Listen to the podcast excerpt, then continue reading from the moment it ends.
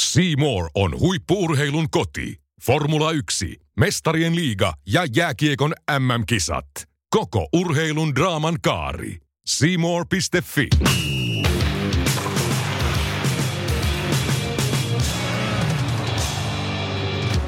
kotimeisteri, kesä tulee ja breikki lähenee. On sporttimeistereiden kauden päätösjakson aika. Viimeisen jakson kunniaksi erikoisvieraana on selostajalegenda Antero Mertaranta. Miksi lihapiirakat voivat olla selostajille vaarallisia? Mitä mieltä Antsa on nykyajan selostajista? Miten hän on välttänyt kaikki skandaalit? Mitkä on selostajalegendan ikimuistoisimmat selostukset? Nämä ja monta muuta asiaa paljastuu, kun raotimme salaisuuksien verho. Yhteistyössä Seemoren kanssa salaisuuksien verhoa aukomassa Tuttuun tapaan sporttimaisterit minä, Teppo Laaksonen. ja minä, Julius Sorinen. Ja mehän olemme Sporttimeisterit.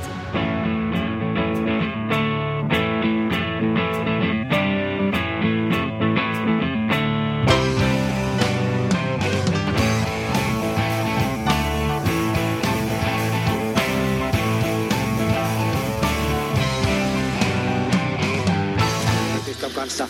Edelleen Lepistön, Lepistön pätevät samat sanat. Hän on ollut itseluottamusta uhkova tässä ottelussa. Nostaa sinne jälleen maalille. Ja siellä on! Sami Lepistö nostaa kiekon häkkiin!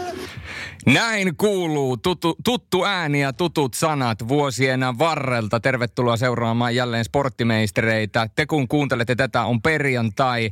Ja toistaiseksi viimeinen sporttimeisterit jakso kajahtaa tästä liikkeelle. Ja kuten äänestä kuului ja tuosta klipistä kuului tänään erikoisvieraana selostajalegenda Antero Mertaranta. Tervetuloa Antsa. Kiitos paljon. Voidaan sanoa, että er, eletään erikoisia aikoja, niin kysytään tämä sama kysymys nyt sultakin, kun ollaan muiltakin vierailta kysytty. Millaiset ovat olleet Antsan korona-ajat? No tietysti, jos työstä puhutaan, niin varmaan niin kuin kaikilla muillakin tekijöillä, niin kalenteri on kyllä putsaantunut täydellisesti. Että se, on, se on se toinen puoli asia ja toinen puoli asia. Sitten on tietysti se, että nyt on ollut aikaa lukea ja liikkua ja, ja tehdä monenlaisia asioita. Et ei se todellisuudessa mun niin tämmöistä omaa eh, siviiliaikaa niin kuin, eh, sillä tavalla hirveästi on muuten muuttanut. Mä oon tämmöinen yksinäinen soturi muutenkin, niin, tota, niin mä kyllä tuun juttuun itseni kanssa, vaikkei sitä välttämättä aina uskoiskaan, mutta näin se, vaan, näin, näin, näin se vaan on. Mutta tosiaan töiden puolesta niin kaikki on putsaantunut. Joo, viime viikonloppuna olisi itse asiassa ollut jääkiekon M-finaalikin, eli tietysti siinä mielessä hassu, että 25 vuotta ehdit olla paikan päällä MM-kisossa ja nyt se sitten tällainen perinne jäi sulta nyt pois. No joo, sekin on ihan totta, ja, ja, mutta tietysti sitä niin kuin, mä jotenkin ajattelen työnteosta aina sillä tavalla, että mä en, mä en niin kuin kauheasti jää tuijottelemaan sitä, mitä on tapahtunut aikaisemmin, että, että tehdään sitä, mitä eteen tulee, ja tietysti olisi ollut hienoa pelaajien kannalta, että, että kisat olisi pelattu, ja erityisesti nyt Suomen kannalta varsinkin, kun mä luulen, että tänä vuonna olisi ollut aika kova ryysis tuohon joukkueeseen, mutta kuten sanottu, niin tässä on nyt kaikki todennut sen moneen kertaan jo, että tässä on niin paljon muita tärkeämpiä asioita ollut kuin urheilun miettiminen, että, että siinä mielessä kaikkien pitää vaan hyväksyä tämä tilanne. Hmm. Jos me puhutaan Antsa vähän sun urakaaresta ja elämästä, niin jos sieltä ihan alusta pikkasen puhutaan, niin sä olit Hyvinkäällä syntynyt ja sitten Heinolassa asuit lapsuutta ja nuoruutta, niin millaista oli sun Antsa elämä silloin nuorena, millaisia urheiluharrastuksia ja muuta, mistä sun urheiluinnostus lähti? No se oli tämmöistä oikein nuoren aktiivista elämää, tietysti kun mä elin vielä semmoisessa perheessä, missä tietysti ei, ei voimavaroja juuri ollut, eli, eli tota, meillä vanhemmat oli eronnut ja näin ollen kaikki liikkuminen piti tapahtua joko kävellen, juosten tai polkupyörällä, että ei ollut autoista tietoakaan, niin se tietysti vähän rajoitti kaikkea tekemistä, mutta mä urheilin ihan valtavasti ihan pienestä pitäen. Ja, ja sitten sen jälkeen tietysti kun tultiin tähän legendaariseen teini-ikään ja kun ensimmäistä kertaa saa maistaa sahtia, niin sen jälkeen, oli, sen jälkeen sit oli, se oli menoa, menoa useammaksi vuodeksi sen jälkeen, että tota, tuli semmoinen, toki mä silloinkin liikuin, mutta sitten meillä oli semmoisia jengejä tuolla, mitkä kokoontui ja, ja tuota noin, niin laitettiin pyykkituvan alle kaljapulloja kassissa ja niin edelleen, että, että tota, mä sanoisin, että se oli erittäin värikästä ää, nuoruutta ja teini-ikää. Eli sahtirikas nuoruus. Ää, No se lähti siitä sahdista liikkeelle, joo, mutta, mutta sen jälkeen kyllä tuli, täytyy sanoa, että ää, äärestä laitaan kaikkea on tullut maistettua. se, on, se on oikein. Äh, monet tietää myöskin sen, että urheilun lisäksi yksi tärkeä asia sun elämässä on myöskin musiikki. Ja sä oot mullekin joskus tuolla Studio Uumenissa puhunut siitä, että kun puhuminen on rytmiä, niin siihen on sopinut myöskin tämä sulle toinen, voidaan sanoa, että rakas harrastus, eli rumpujen soitto.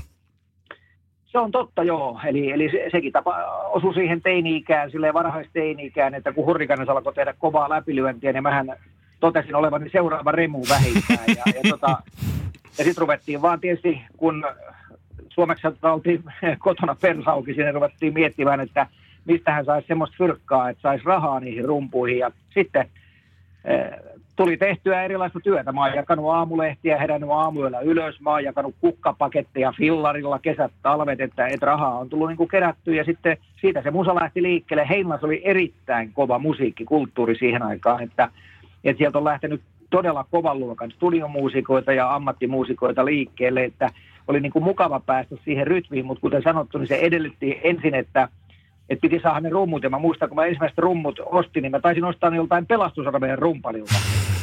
Ja, ja kuinka ollakaan, niin kaikki vielä eri paria, niin tota, siitä se lähti liikkeelle, mutta kyllä siitä lopulta hyvään lopputuokseen päädyttiin. Ja sitten tietysti pitkän rahankeruun jälkeen, niin mulla on edelleen tallella, mulla on hopeaväriset Slingerlandit, eli samanlaiset, millä Remu soitti aikanaan Tosi Remulta taisi olla punaiset, mutta mulla on ne edelleen tallella, että tota, niin ne on kunnostettu, että se on semmoinen oikein entisöinti, entisöintituote, minkä mä sitten joskus paan näytille. Mutta varmaan nykypäivänä on jotkut ihan eri rummut, millä soitat. Joo, se on. Mulla on kolmekin, mulla on kolmekin erilaista settiä, että, että mulla on, mulla on tämmöiset tietysti, kun vähän riippuu mitä musaa soittelee, mutta jos nyt soittaa tämmöistä, niin kuin me on soitettu rautalankaa ja tuommoista 70-80-luvun nostalgiaa ja muuta, niin mulla on siihen omat rummut ja, ja muuta. Että kyllä se niin ihan totta on, että nämä mainitut slingerandit on, on sen verran isot pöntöt, että ne, ne on sitten enemmän tämmöiseen ihan puhtaasti tämmöiseen rock'n'rollin soittamiseen oikein raskaan sellaisen, jos sitä soittaa. Rock'n'roll ei koskaan kuole. Ja ennen kuin siirrytään vähän eteenpäin sinun elämässä, niin täytyy tuosta musiikista ja rumpujen soitosta sen verran vielä kysyä. Me ollaan tästä sun kanssa puhuttu studion uumenissa, että toi on rytmiikkaa todellakin rumpujen soitto ja sitä on myöskin puhuminen ja se ei ole varmaan hirveän suuri yllätys monellekaan, että rumpaleilla tai oikeastaan selostajilla tämä rumpujen soitto kulkee mukana. Mä oon rumpali, Niki Juusela on rumpali, sä oot rumpali. Niin kuinka paljon sä koet, että se rumpujen soitto on antanut sulle selostukseen, kun puhutaan kuitenkin rytmistä? Kyllä, se eh, yleensä musiikki antaa hirveästi. Tietysti pitää vähän äh, tuntea nyansseja muutenkin kuin puhuu, mutta kyllä se on ilman muuta päivän selvää, että, että jos ihmisillä niin kuin elää ja kasvaa rytmi niin kuin sillä tavalla soluissa ja syövereissä, niin kyllä se ehkä tajuaa myös sitten sen, että, että millä tavalla puhetta pitää soljuttaa ja tauottaa ja, ja puhua, että, että siitä on valtavan suuri etu. Ja, ja mä niin kun ajattelisin niin kun nykytekijöillekin, niin yleensä siis kaikenlaisen asio, kaikenlaisten asioiden kuuntelu jo sinänsä auttaisi hirveästi nykytekijöitä niin kuin oivaltamaan sen, että, että mistä, mistä se puhetyö niin kuin parhaimmillaan koostuu, koska sehän on sitten tarinan kertomista ja, ja se on sitten kokonaan toinen juttu, mutta, mutta ehdottomasti kaikesta siitä, mikä tukee niin kuin sitä rytmitajun kehittymistä, niin, niin sitä kannattaisi kyllä vaalia. Hmm. Sähän kouluttanut luokanopettajaksi, ehdit tehdäkin aika monta vuotta sitä hommaa ja sitten sukelsit tuonne mediamaailmaan, eli 80-luvun puolivälissä sä olet Ylen Lahden aluetoimituksessa ja sitten paikallisradiossa tuolla Rytmiradion puolella, niin miten sulla tapahtui toi sulahtaminen tuonne median puolelle sitten? Se meni puhtaasti ihan äh, sillä tavalla, että mä innostuin vähän ensin toimittajan töistä, niin kuin sanoit, että mä olin ensin yleensä ihan tämmöisenä kesätoimittajana, uutistoimittajana ja sitten sitä kautta, kun 80-luvun puolen välin jälkeen, 80-luvun lopussa alkoi kaupalliset radiot alkoi tulla ilmoille, niin tuli vaan semmoinen ajatus siitä, että, että voisiko olla jotain hyödyllistä tekemistä siellä. Että se solahtaminen tapahtui ihan hyvinkin oma-aloitteisesti, että kun se oli semmoista pioneeriaikaa siihen aikaan, mutta kuten sanottu, ja jos nyt vähänkin historiaa tuntee, niin siltä pioneeriajalta löytyy valtava määrä todella kovia tekijöitä, jotka on, enkä puhu nyt itsestäni, jotka on, jotka on tota noin, niin, tähän päivään saakka tehneet tätä työtä. Et se oli varsinainen korkeakoulu meille kaikille, ketkä siihen lähdettiin mukaan ja oppimisen korkeakoulu ja, ja tietysti se niin kuin kaikissa työssä niin välillä tulee valtavia takaiskuja, mutta kyllä mä väitän, että, että se, tavallaan se pohjatyö, mitä silloin tehtiin, niin se on jopa paremmalla tolalla kuin tänä päivänä. Se, perustelen sen sillä, että, että nykyisin ehkä aavistuksen verran liian helposti päästään tekemään asioita – mistä ei olla välttämättä ihan vielä kartalla. Et, et siinä mielessä niin tämä tämmöinen, kun on ollut mahdollisuus rakentaa omaa uraansa portaittain, tai ei sitä nyt silloin tietysti urana miettinyt, vaan työnä, niin tota, se on auttanut hirveän paljon myöskin sen perspektiivin rakentamisessa. Kyllä. J.P. Jalo, Juha Linkire ja Kari Tyni muun muassa oli myös näitä, jotka mainitsitkin, sivusitkin pioneereja paikallisradio hommissa. Niin millaista oli lähteä tekemään tällaista ihan uutta juttua paikallisradio-selostuksia, kun siihen asti oli ollut ainoastaan yleisradio ja monopoli, niin nyt oli mahdollista tehdä niin kuin jotain ihan erilaistakin selostusta. Joo, se oli, se oli todella sananmukaisesti semmoista pioneerityötä, että mehän Lahdessa silloin, kun mä täällä aloittelin, niin meillä oli täällä parhaimmillaan jopa kaksi mestaruussarjan jalkapallojoukkuetta ja, ja muuta. Että siihen tuli jalkapallo ja sitten tuli tietysti jääkiekko mukaan, että siinä oli paljon valtavan hyviä asioita, koska tietysti paikallisen nimensä mukaisesti niin antoi, antoi vapauden ja oikeuden siihen, että sai vetää kotiin päin niin paljon kuin kerkisi. Ja, ja, ja kun ei kukaan nähnyt sitä kuvaa, niin tietysti se antoi anto loistavat mahdollisuudet semmoiseen värittämiseen. Radiohan on edelleen, niin kuin jos miettii ilmaisuvälineenä, niin radiohan on edelleen ylivoimainen ilmaisuväline. Jos itseänsäkin miettii, niin sen harva kerran, kun on radio ollut mahdollisuus tehdä, niin mä oon riemumielin tehnyt sen johtuen juuri siitä, että siinä jos eh, missä korostuu vielä sen puhetyön merkitys, että, että tavallaan se ilmaisun voima ja, ja, ja tavallaan se mielikuvitus ja, ja kaikki se, mitä, mitä asiatiedon lisäksi selostamisessa tarvitaan. Onko tämä sun, mistä sut nykyäänkin tunnetaan, vauhdikas, mu- mukaansa tempaava ja ennen kaikkea myöskin sellaista pientä huumoria sisältävä selostus, niin onko se jo sieltä alkuajoilta ja rytmiradiosta peräisin?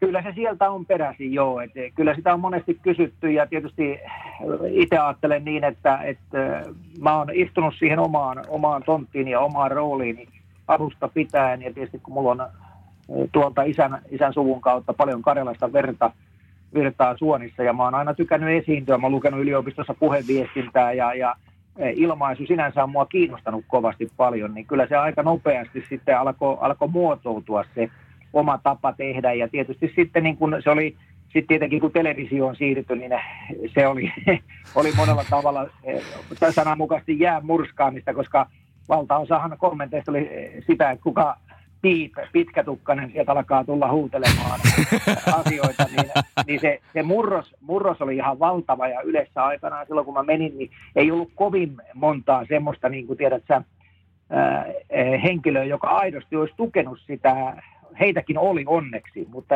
mutta, mutta valtaosa kuitenkin toimi niin kuin ylemäisellä tavalla toimii. Ja se oli tietysti semmoinen ensimmäinen kynnys sen oman identiteetin rakentamiselle, että ymmärretään sen, että jos haluaa työssä olla, niin täytyy se oma tapansa rakentaa ja ei voi pyöriä kuin tuuliviiri joka suuntaan. Ja, mutta voin vakuuttaa, että se oli iso työ silloin aikana.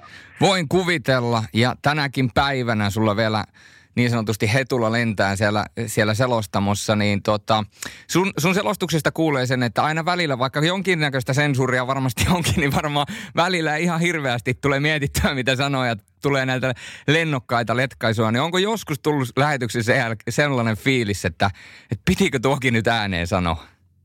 Onhan niitä tullut tietysti. Että ainoa, ainoa, mitä mä oon koittanut pitää, ja tietysti pitää pitääkin linja se, että lähetyksessä ei sentään kiroilla, mutta kaikkea muuta on melkein tullut tehtyä. Että on ollut hävyttömiä ajatuksia ja, ja lähes hävyttömiä juttuja ja kaikkea muuta. Että se kuuluu musta, niin kuin mä oon itse kokenut sen niin, että, että se kuuluu tämän työn niin kuin isoon kuvaan se, että, että uskaltaa niin kuin oikealla tavalla ottaa riskejä, on valmis niin kuin heittäytymään – ikään kuin yleisön armoille. Ja, ja se on minusta niin kuin tämän työn yksi suurimpia rikkauksia on edelleen se, että, ja tämähän ei tarkoita mitään semmoista älytöntä niin kuin länkyttämistä tai muuta, vaan se tarkoittaa sitä, että, että kun on valinnut jonkun tavan tehdä, niin, niin pyrkii sitten jalostamaan itseään siinä, siinä. ja tietysti toi, nyt kun me puhuttiin musasta paljon ja, ja mä luen hirveästi, niin kyllähän kaikki nämä monet, monet asiat, aihiot, myöskin nämä vähän niin sanotut synkemmät ja pimeimmät aiheet löytyy siltä puolelta, että mulle se selostaminen on kertomuksen rakentamista ja sitä kautta sitä sitten syntyy myöskin näitä juttuja. Et, et siinä mielessä niin kuin se, pelkästään se, sanotaan pelaajien eh, niin kuin peräkkäin luettelo, luetteloiminen ei ole mulle kyllä riittänyt koskaan. Et, et siihen on pitänyt liittää paljon muita asioita.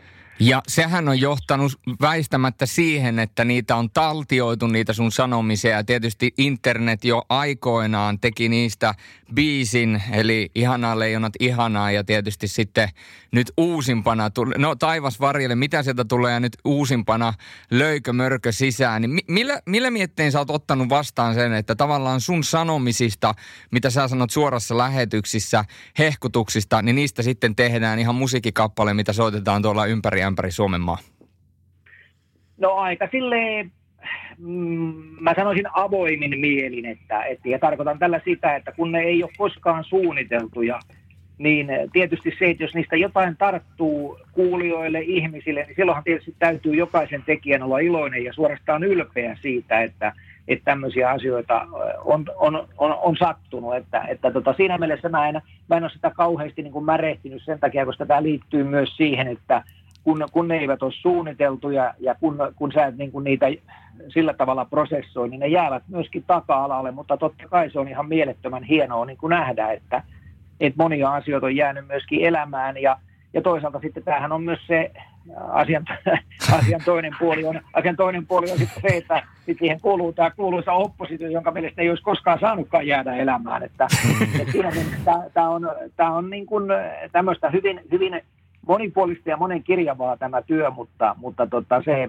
en, niin kuin, lähtökohtaisesti jokainen tekijä, niin minäkin suhtaudun vähän, vähän tuota, noin vieruksuen omien tekeleideni kuuntelemiseen. Et silloin kun nuorena ää, aloitteli, aloitteli uransa, niin silloin piti käydä tuottajien ja ohjaajien kanssa läpi asioita ja löytää niitä semmoisia tiettyjä tekemisen niin kuin kulmakiviä, mutta sen jälkeen niin, niin perversi mäkään en ole, että omia, juttuja, omia juttuja. Enkä aio, enkä aio kuunnella, mutta sen sijaan tiedän kyllä, että rallit soi joka paikassa. Pienenä anekdoottina voisin kertoa vaikka sen, taidettiin elää silloin 99 kevättä, kun tämä ihanaa leijonat sitten äh, purskahti ja me oli platinalevyn luovutukset silloisessa hotelli Hesperiassa ja A-tyypin jatkata eli kaivopuistoa ympäri limusiinilla ja keikkaa olisi ollut koko, kesäksi tarjolla, niin siinä meni pari kivitaloa heti kesällä, kun en viitsinyt lähteä näille kyseisille keikoille. Se kuvaa myöskin mun suhdettani tähän, että, että jos se nyt rumasti sanoisi, niin eipä ole tullut kauheasti rahastettua näitä, mitä on, mitä on elämässään tehnyt, vaikka olisi voinut toki toisinkin toimia. Kyllä. Tuossa sivusitkin, että siirryt tosiaan 90-luvun alkupuolella Yleisradioon ja siellä sitten susta tuli myöskin jääkiekon arvokisa selosta ja Lillehammerin olympialaiset taisi olla ensimmäinen ja sitten myöskin tuo MM-jääkiekko, mikä 95 palasi sitten Ylen kanaville, niin sä olit kuitenkin uusi, uusi tekijä Ylellä siinä vaiheessa vielä suht uusi ja ihan erityylinen kuin monetkaan muut Ylen tekijät siihen asti, niin sä sanoit, että se oli alussa varmaan vähän, vähän tällainen kulttuurisokki niin kuin myöskin, myöskin sitten katselijoille, kun hommat, ihan, hommat siellä alkoi.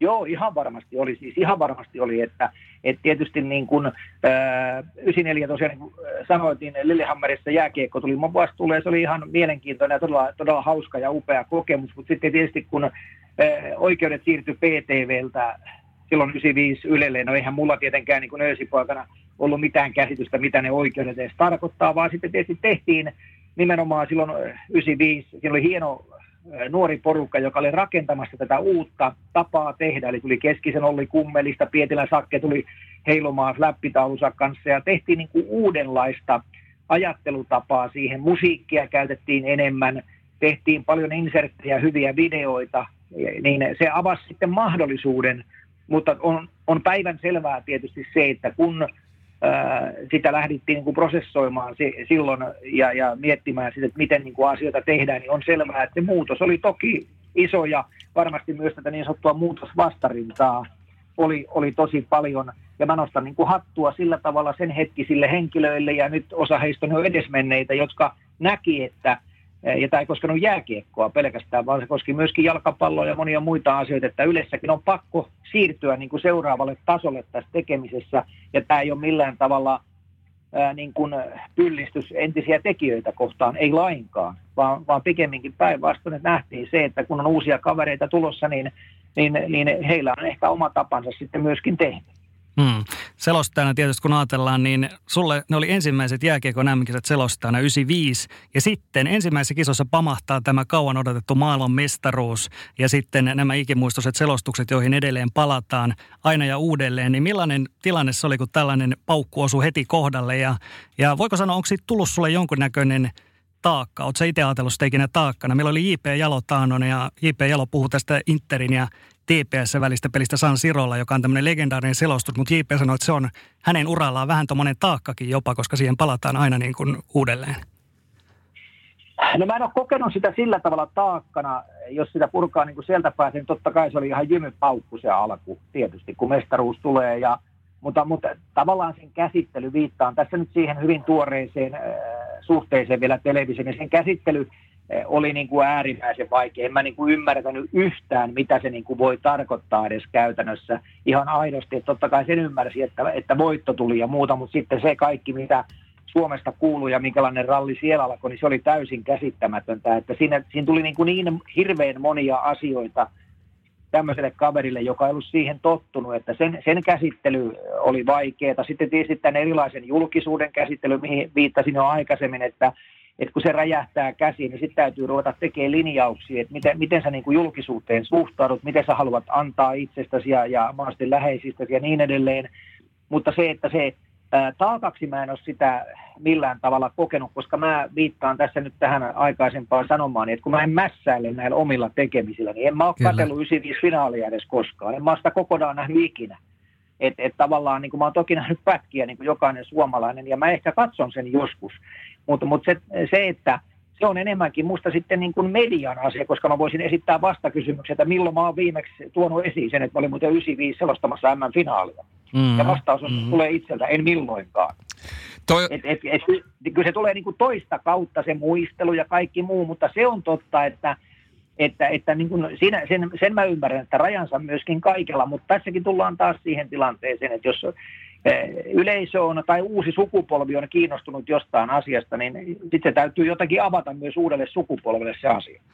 Tähän liittyen liittyy kysymys, mikä heräsi itsellä mieleen. Kun miettii, sä äsken sanoit, että täytyy tehdä linjauksia, miten media huomiota ottaa, miten sitä käsittelee, mitä sinne mediaan tuo.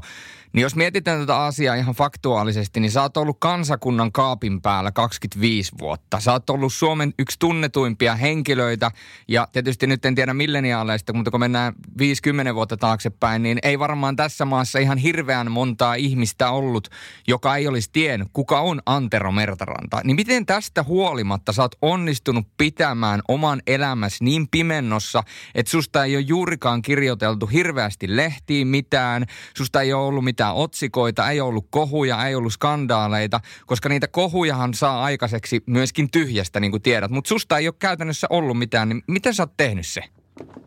Se on varmaan ollut se valinta, mihin mä viittasin juuri, että, että kun mä oon kuitenkin alusta pitäen pyrkinyt siihen, siihen että mulla on työ ja sitten mulla on vapaa-aika niin kuin erikseen. Et mä alusta pitäen sen, tein sen päätöksen jo, että tietysti totta kai, en mä sitä kiistä, se oli valtava myrsky silloin ja ja, ja tota, niin kun, ilman muuta varmaan alkuvaiheessa se, jokaistahan se hyväilee, että ihmisestä puhutaan.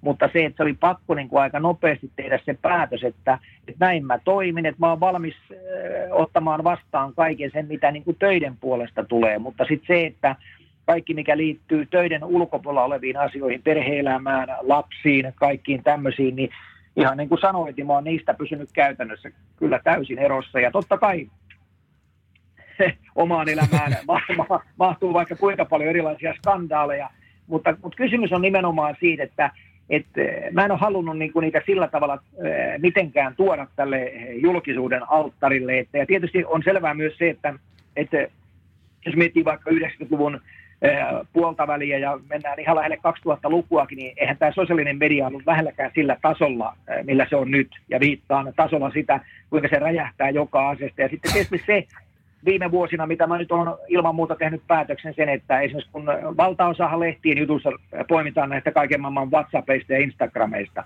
niin, me, niin mä oon niin kuin todennut sen, että, että jos ei niin kuin työn tekeminen sinänsä riitä, niin se on sitten äh, välit, vastaanottajan ongelma, että mua ei kiinnosta niin kuin näyttää, menisin sanoa persettäni, mutta en sano, kun on radiolähetys, eikä, eikä, eikä paistaa kananmunia eikä mitään muutakaan. Että tota, et siinä mielessä se on ollut ihan puhtaasti valintakysymys ja, ja, ja totta kai eh, siitä valinnasta tietysti varmasti on taloudellisesti kärsinyt, niin kuin sanoin, paljon olisi voinut maksimoida asioita, mutta toisaalta se on antanut myöskin hirveän hyvän rauhan sekä itselle että myöskin läheisille elää niin kuin omaa elämäänsä. Ja, ja tämä on minusta niin hirveän tämä on taas, taas tosi pitkä ja arvokas keskustelu, varsinkin nykypäivänä, koska nyt monet mieltä, että julkis on joku ammatti. Niin, niin tietysti vasta kohdasti pitäisi kysyä nimenomaan sitä, että sitten sit tavallaan se oma osaaminen, oma CV ja ne kaikki pitäisi sitten tuoda esiin, koska mun täytyy valitettavasti sanoa, kun mä katson näitä Minnaa ja Villeä ja Kalleja ja Pelleä ja Polleja tuolla, niin mä en edes tiedä, ketä ne on.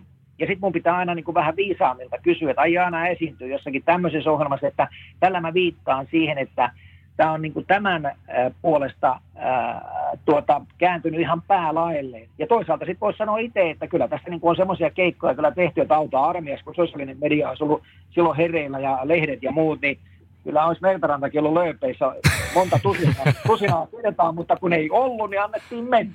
On, onko jotain sellaista tarinaa, minkä haluat tässä vaiheessa ava, avata? Rikos on vanhentunut.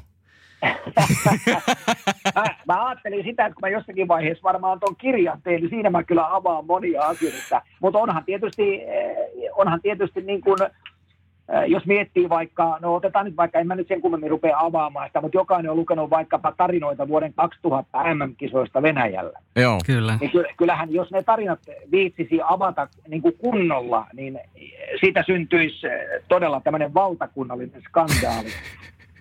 Ja, ja, tota, ja, ja tietysti niin kuin itsekin niin kuin sanottu, niin kyllä mä, ennen kuin mä kupittelun lopetin, niin kyllä mä oon ollut hirveän aktiivisesti kaikissa säätämisessä mukana, että tota, et ei, ei, en mä sitä niin kuin halua sulkea pois, mutta mä oon selvinnyt siitä sen vuoksi, että että tavallaan mä oon siinä vaiheessa siirtynyt niin sanotusti eh, vesipojaksi, kun alkoi oikein todella räjähtää käsiin tämä kaikki, koska eh, jos sä nykypäivänäkin mietit, että sä meet vaikka käymään jossain, saatiin, että sä menisit baariin – siinä vireessä, missä aikanaan käytiin, niin kyllähän se olisi lööpeissä joka Jumalan viikko. Kyllä, se on. Ja tähän, tähän liittyen vielä tähän tematiikkaan täytyy vielä kysyä se, että kun mietitään tätä 25 vuoden aikajanaa sieltä 95 tähän päivään, niin miten se on näkynyt sun julkisuus sun henkilökohtaisessa elämässä? Onko sä saanut olla pääasiassa rauhassa vai onko ollut jotain ö, tavallaan ajanjaksoja, kun tuntuu, että koko ajan joku on ollut repimässä hihasta ja pyytänyt yhteiskuvaa? Onhan niitä, joo, ja siis kyllähän se on ihan, ja sen mä oon niin kokenut hirveän myönteisenä, että jos mä liikun jossakin, jossakin tai muuta, niin ei mulla ole koskaan semmoinen tilanne, että mulla ei ole aikaa ollut niin kuin ihmisten kanssa jutella ja, ja tuota, no, niin olla kuvissa, ja sitä mä teen niin kuin edelleenkin. Et, et, mä en niin kuin myöskään sitä ymmärrä, että et sit julkisuudessa olevat henkilöt valittaa hirveästi, kun, kun kaikki tunnistaa ja muuta. Et mä oon niin kuin, aikanaan, kun ruvettiin tekemään Se on siinä ohjelmaa, niin se, se oli se murros mulle, että myynkö mä tänne päijät kauneimman lärvin julkisuudelle vai en. Ja sitten kun mä sen, sit kun mä sen ratkaisun tein, niin sitten mä totesin, että nyt mun pitää sitten ottaa se kaikki, koska siinä, sen lisäksi, että siinä tulee paljon hyvää ja arvokasta, niin siinä tulee myöskin valtava määrä sitä kuraa tietenkin niskaan. Ja, ja, ja sen takia niin kun tämä tämä tota niin kirjo on ollut semmoinen, että ihmiset on ollut, mä sanoisin näin, että Mä en oikein, no voin sanoa rehellisesti, että koskaan ei ollut semmoinen tilanne, että ihmiset olisi aggressiivisesti tullut jostain puhumaan, vaan että mulla on ollut hyvät välit kaikkiin suomalaisiin silleen, että mä oon elämässäni tavannut siis kymmeniä ja kymmeniä tuhansia ihmisiä eri yhteyksissä ja muuta, niin siitä mä oon tosi iloinen ja otettu, että, että tota, no niin, niihin, joille mä oon työtä tehnyt, niin mun välit on niin kuin kunnossa. Ja sitten taas vastaavasti voisi ajatella, että ehkä johonkin suuntaan ne eivät ole kunnossa, mutta mutta en viitsi tässä nyt sen enempää ruveta alleviivaamaan. Ehkä ne löytyvät jostakin median puolelta. Joo. Jääkiekosta vielä sen verran, että tosiaan MM-kisat, leijonapelit, nehän on tietysti ne, mitkä Antsa suun yhdistetään. Nämä on vuodesta toiseen ihan älyttömän suosittuja, tietysti miljoona yleisöllä ja näin päin pois. Ja myöskin Suomi menestynyt valtavan hyvin, kolme mestaruuttakin tullut tässä jo. Niin millainen toi 25 vuoden MM-putki, niin millainen se on ammatillisesti sulle ollut? Mitä se on sulle antanut? Se on ollut erittäin mielenkiintoinen, vaihteleva äh, ja, ja tota, no, niin siihen on liittynyt muun muassa kaikki niin kuin elämisen, elämisen äärilaidat äh, niin valtavasta pettymyksestä upeisiin upeisiin saavutuksiin. Että kyllä se on ollut, niin kuin, onhan se ollut kunnia-asia olla mukana tuommoisessa prosessissa ja, ja, ja, ja niin kuin motivoitua vuodesta toiseen tekemään niitä asioita. Että, että siinä mielessä se on kiistaton tosiasia, että, että mitä, missään vaiheessa mulla ei koskaan ollut semmoista niin kuin ajatustakaan siitä, että, että niin kuin väsähtäisi väsähtäisi niin kuin jonkun asioiden tekemiseen. Ja tietysti se, että asiat muuttuu, ihmiset muuttuu, urheilukin muuttuu osittain, mutta se urheilun niin kuin perus syvä olemus ei juurikaan muutu. Että, että enemmänkin se urheilun muutos on tapahtunut siinä, että, että nykyisin, niin kuin hyvin tiedetään, niin kuin oikeudet on eri kanavilla, niin se urheilun muutos on tapahtunut siitä, että urheilussa on tullut tämmöistä segment, segmenttiurheilua, eli tehdään jalkapalloa tietylle ihmisille ryhmälle, tehdään tehdään yleisurheilua, tehdään talviurheilua, Yle tekee omaa työtään, niin kuin sitaateissa koko kansalle, mutta maksulliset toimijathan on pitkään jo olleet tässä samassa tilanteessa. Ja, ja siinä mielessä tietysti se haaste myös liittyy siihen, että, että kun on tietysti paljon katsojia, jotka tuntee asiat jopa paremmin kuin selostajat itse, niin se haastehan löytyy nimenomaan siitä, että sun pitäisi kuitenkin ajan hermolla pysyä, pysyä ja koittaa niin kuin sitä omaa työtäsi ja omaa, omaa niin ammattitaitoisi jatkuvasti kehittää, koska se jos tietysti unohtuu, niin, niin sitten tietenkin pitää ehdottomasti niin kuin jättäytyä kyllä pois. Ja se on tietysti, mulla oli jo pitkään sama ajatus, että, että kyllä sen itse ihminen tuntee, että kun se motivaatio katoaa. Ja se tietysti pitää tuohon samaan hengenvetoon todeta se, että mä oon elämässäni saanut tehdä – Eh, valtavan pitkän pätkän yleisurheiluun, joka on ihan loistava laji ja joka joka on niin kuin yksi hienoimpia lajeja. Mä oon tehnyt paljon talviurheilua, mä oon tehnyt paljon pallonlajeja, että, että se oikeastaan mun mielestä ristiriita mun tekemisessä oikeastaan liittyykin siihen, että se, se on niin voimakkaasti edelleen jääkiekkopainotteista toi kaikki keskustelu, vaikka mä oon valtavan määrän tehnyt kaikkea muita. Et jo ensimmäistä yleisurheilun arvokisat tein 93 muun muassa. Har, harmittaako se sua, että sut on leimattu jääkiekkoselostajaksi vai haluaisitko sä, että kansa sitten joskus kun eläkkeelle jäät, niin muistaisi sut enemmänkin kokonaisvaltaisena urheiluselostajana? No joo, en mä, en mä tietenkään millään tavalla tässäkään tapauksessa halua niin kuin sylkeä sinne jääkiekkoon päin, mutta, mutta si, siinä, siinä niin kuin on tietysti tietty salaisuus, mihin viittasit, että et enemmänkin se on tässä nykykeskustelussa aina se, että se lähtee niin tästä jääkiekosta liikkeelle. Ja, ja kuten sanottu, niin äh, ihmiset, joiden kanssa olen työskentely, jotka mun historiaa niin kuin tuntee, niin tietää sen laaja-alaisuuden, että ilman muuta siis äh, nykypäivänä pitää olla keskittynyt tiettyihin lajeihin. Ei semmoista yleisselostajaa, ei musta enää, se, se on aika harvinaista, eikä semmoista oikein voi enää ollakaan. Mutta sanotaan, että mullakin nyt on muutamia lajeja todella vahvoilla, jotka mä tunnen vielä kaiken lisäksi hyvin. Niin tietysti aina voi ajatella niin, että, että joskus äh, keskittyisi myöskin huomio siihen, että mitä kaikkea muuta ihminen on elämässään tehnyt. Juuri näin.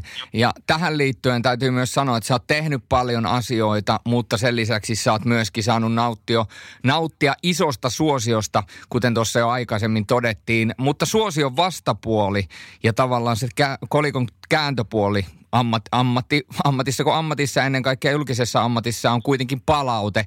Ja välillä palautetta tulee paljonkin ja se ei ole aina hirvittävän positiivista ja oikeastaan voisin melkein sanoa, että tällä lyhyellä otannalla, mitä mä omalta uralta pystyn sanomaan, niin mitä vahvemmaksi sosiaalinen media on tullut meidän arkea, niin sen raaemmaksi ja pahemmaksi tietyllä tavalla se kura ja huono palaute, eli suora, suoraan sanottuna paskapalaute on tullut. Niin miten sä oot ottanut nämä palautteet vastaan tässä vuosien varrella ja miten sä suhtaudut siihen palautteeseen, mitä tulee kuitenkin koko ajan, voidaan sanoa, että enenevissä määrin?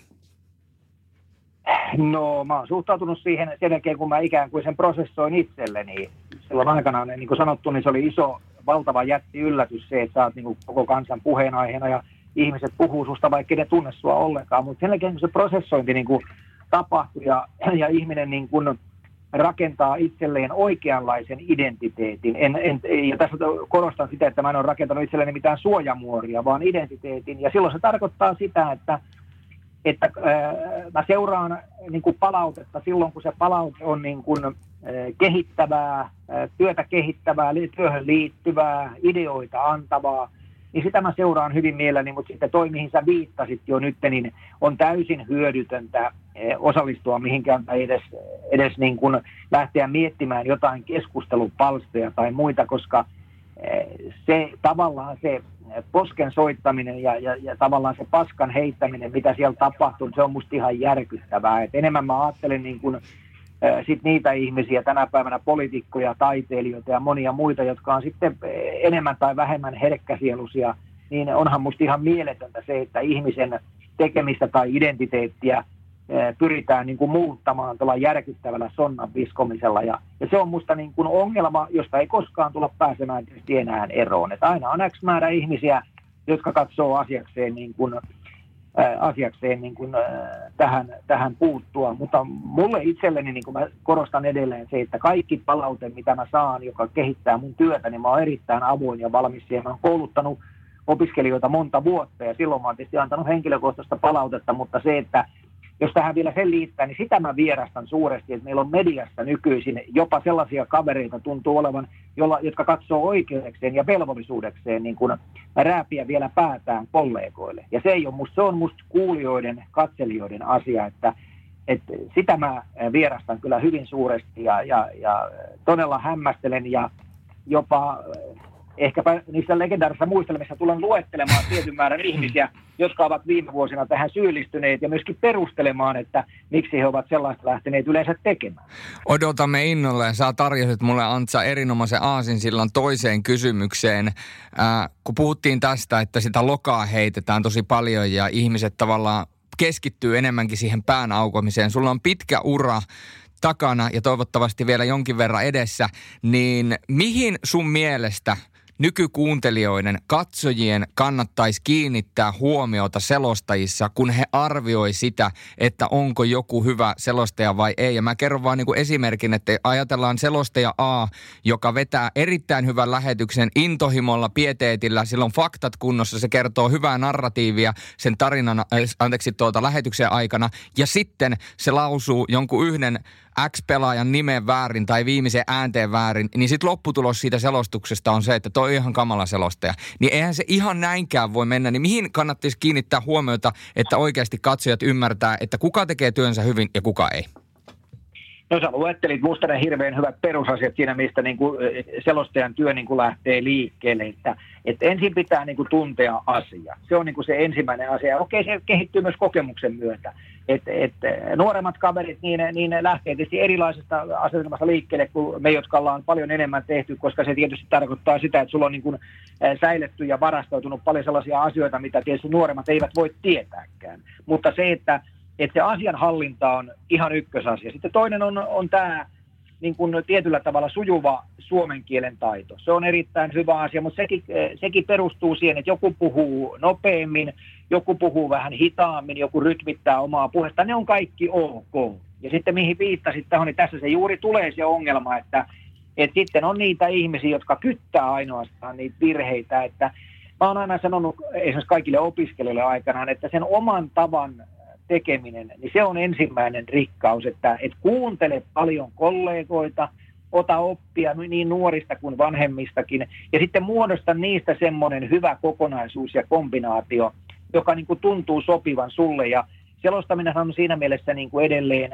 spesiaalialue, että, että tota, esimerkiksi koulutuksessa niin huomasi varsin nopeasti sen, että kenestä henkilöstä voisi vois niin kuin syntyä sellainen, koska kaikilla ihmisillä ei ole semmoista niin kuin vapaan puheen tuottamisen lahjaa, jota selostaminen ehdottomasti vaatii. Et esimerkiksi tämä on niin kuin tyyppi esimerkki on tämä, jossa vaikka katsot, kun nykypäivänä nämä studiot on yleistynyt erilaisissa lehdissä ja kaikkialla muualla, niin tavallaan se ristiriita musta on juuri vähän siinä, että nämä samat henkilöt, jotka on niin kuin koko ajan esittämässä arvioitaan toisista, niin ne vois katsoa joskus näitä omia videolähetyksiä ja huomata, minkälaista eestiteitä ne tekee siellä.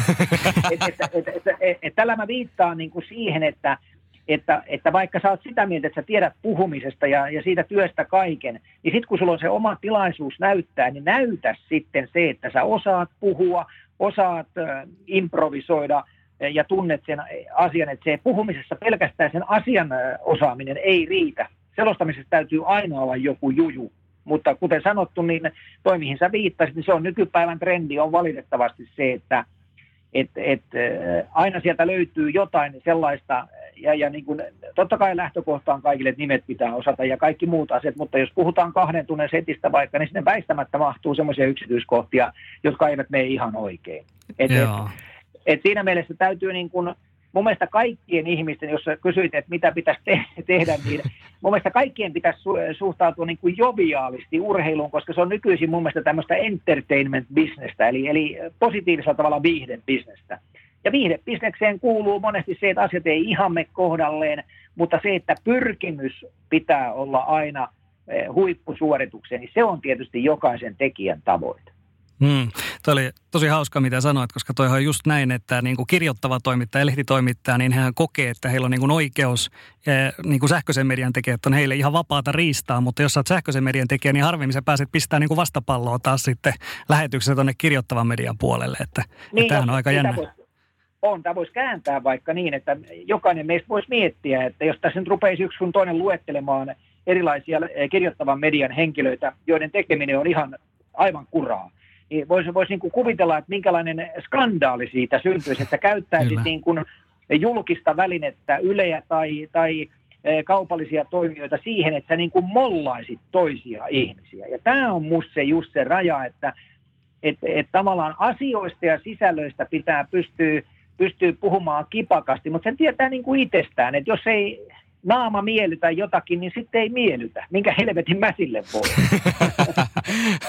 ja, ja tämähän on just tämä, mistä te molemmat puhuitte siitä, että kirjoittava media tekee sitä ja tätä ja tota, niin myöskin kirjoittavat media on tehnyt jo vuosien ajan esimerkiksi selostaja rankingeja, jotka tavallaan niin kuin lyö selostajat rankingiin, että kuka on oikeasti hyvä ja kuka ei, ja sekinhän on sitten puhtaasti mielipideasia. No se on just sitä, ja ne on mun mielestä kaikki tämmöiset rankingit, niin, niin kuin edelleen sanottu, kun tämä on, niin kuin, kun tämä on kuluttajalähtöistä työtä, niin tehdään nyt ihmisille mahdollisimman paljon hyviä ohjelmia ja, ja hyvää duunia. Ja tietysti totta kai, kun tämä on vielä räjähtänyt käsiin ja sukupolvet vaihtuu ja, ja, ja, ja tulee erilaisia tekijöitä esiin, niin annetaan minusta niin kuin jokaiselle mahdollisuus tehdä tätä työtä, kehittyä tässä työssä. Onhan sitten tullut vasta ammattiin tai tehnyt pitkään uran, että, että meillä, meillä niin semmoinen tietynlainen respect-ajattelu pitäisi saada niin kuin kattavasti koskemaan kaikkia meidän tekijöitä, jolloin, jolloin niin kuin jokainen vähän arvioisi sitä tekemistä niin kuin vähän laajemmalta perspektiiviltä kuin siitä, että, koska se, että, että meillä on myös ihmisiä mediassa tällä hetkellä, jotka ovat omasta mielestään kaikessa oikeassa. Ja, ja tämä on sitten se iso kysymys, että silloin kun sä oot kaikessa oikeassa, sehän tarkoittaa kääntää sitä, että kaikki muut on kaikissa väärin. no näin se loogisella päättelyllä menee. On. Niin, näin se loogisella päättelyllä menee ja, ja, ja kun mä tietysti valtavasti seuraan mediaa, siis luen valtavasti ja seuraan kaikkea, niin mulla on kyllä ihan selvä käsitys siitä, että, että miten, miten niin kuin eri henkilöt työskentelee, minkälainen heidän työskentelymetodinsa on ja, ja mitä kaikkea siihen sisältyy. Niin tämä olisi vaan semmoinen, koska ei ammatillinen kehitys, se ei mene eteenpäin, eli me käydä semmoista hyvää ja syvällistä keskustelua äh, kaikesta siitä sisällöstä, mitä me niin kuin, äh, ihmisille tuotetaan. Et, et kun tässä on niin kuin, äh, urheilutoimittamisessa on edelleen vähän tämmöistä blokkiajattelua, ei tarvitse nyt kauhean äh, olla ymmärtääkseen, että, että se on niin kuin tämmöisiä selviä karsinoita muodostunut vuosien ja vuosikymmenten aikana, niin, niin, tota, niin äh, tässä on vaikka urheilutoimittajan liittotyyppi esimerkki siitä, että, jonka pitäisi niin kuin vaalia laajasti sitä urheilun kattavaa kenttää, journalismia, selostamista ja muuta, niin, niin, niin eh, sopii tutustua urheilutoimittajaliiton julkaisuihin ja katsoa, että meneeköhän se ihan niin. Vai onko se peräti niin sanottua Helsinki-keskeistä se ajattelu, niin siitä jokainen voi vetää omat johtopäätöksensä. Näinhän se on.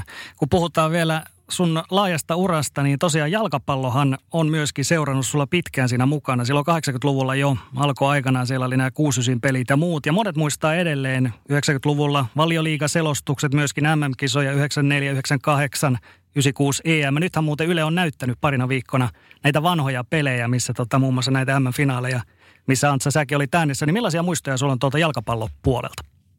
Ihan, ihan loistavia muistoja. Et se, se, niin se tiesi se, mi, mihin viittasit toi englannin, englantilainen jalkapallo, ja silloin vielä alussa tämä niin sanottu ykkösdivisioona, niin, niin tota, sitä me tehtiin vuosikaudet, ja se oli, se oli upeata työtä, ja tavallaan jos miettii sitä pioneerityötä, mitä siinäkin tehtiin, että jos ajatellaan sitä, että mistä niin kuin lähdettiin silloin liikkeelle. jos miettii nykypäivän tekijöitä, niin sä muutamalla napsautuksella saat kaikki maailman tiedot kaikista pelaajista ja kaikista muusta, niin siihen aikaan se toimi niin, että piti soittaa tänne stadionille, missä se peli pelattiin. Ja siellä oli sitten meilläkin vuosien aikana tietysti opittiin tuntemaan näitä sihteereitä hyvin ja, ja morjistettiin, että täältä Suomesta soitellaan, että Rönkä ja Mertaranto soittelivat, tässähän kokoonpanoa.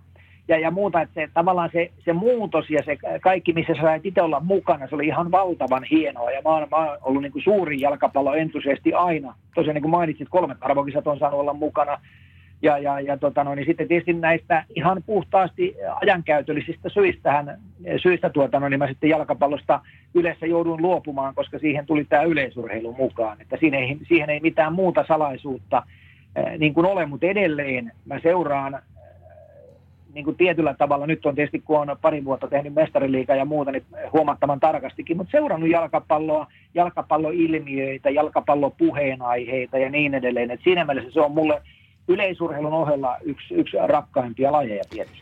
Sä tota sivusit jo, että sä tässä pal- palasit jalkapallon pariin taas 2018 selostamaan mestarien liikaa, niin millaista se oli parinkymmenen vuoden tauon jälkeen palata selostamaan jalkapalloa ja eritoten, miten sä oot ajankäytöllisesti saanut järjellä hoidettua nämä kaikki asiat? Sulla on kuitenkin paljon muitakin töitä ja kuitenkin, jos mietitään jalkapalloa, niin siinä on aika monta sarjaa, aika paljon taustatöitä tehtävänä, aika paljon seurattavaa, niin millaista se on ollut ja miten, miten ajankäytöllisesti toi on onnistunut?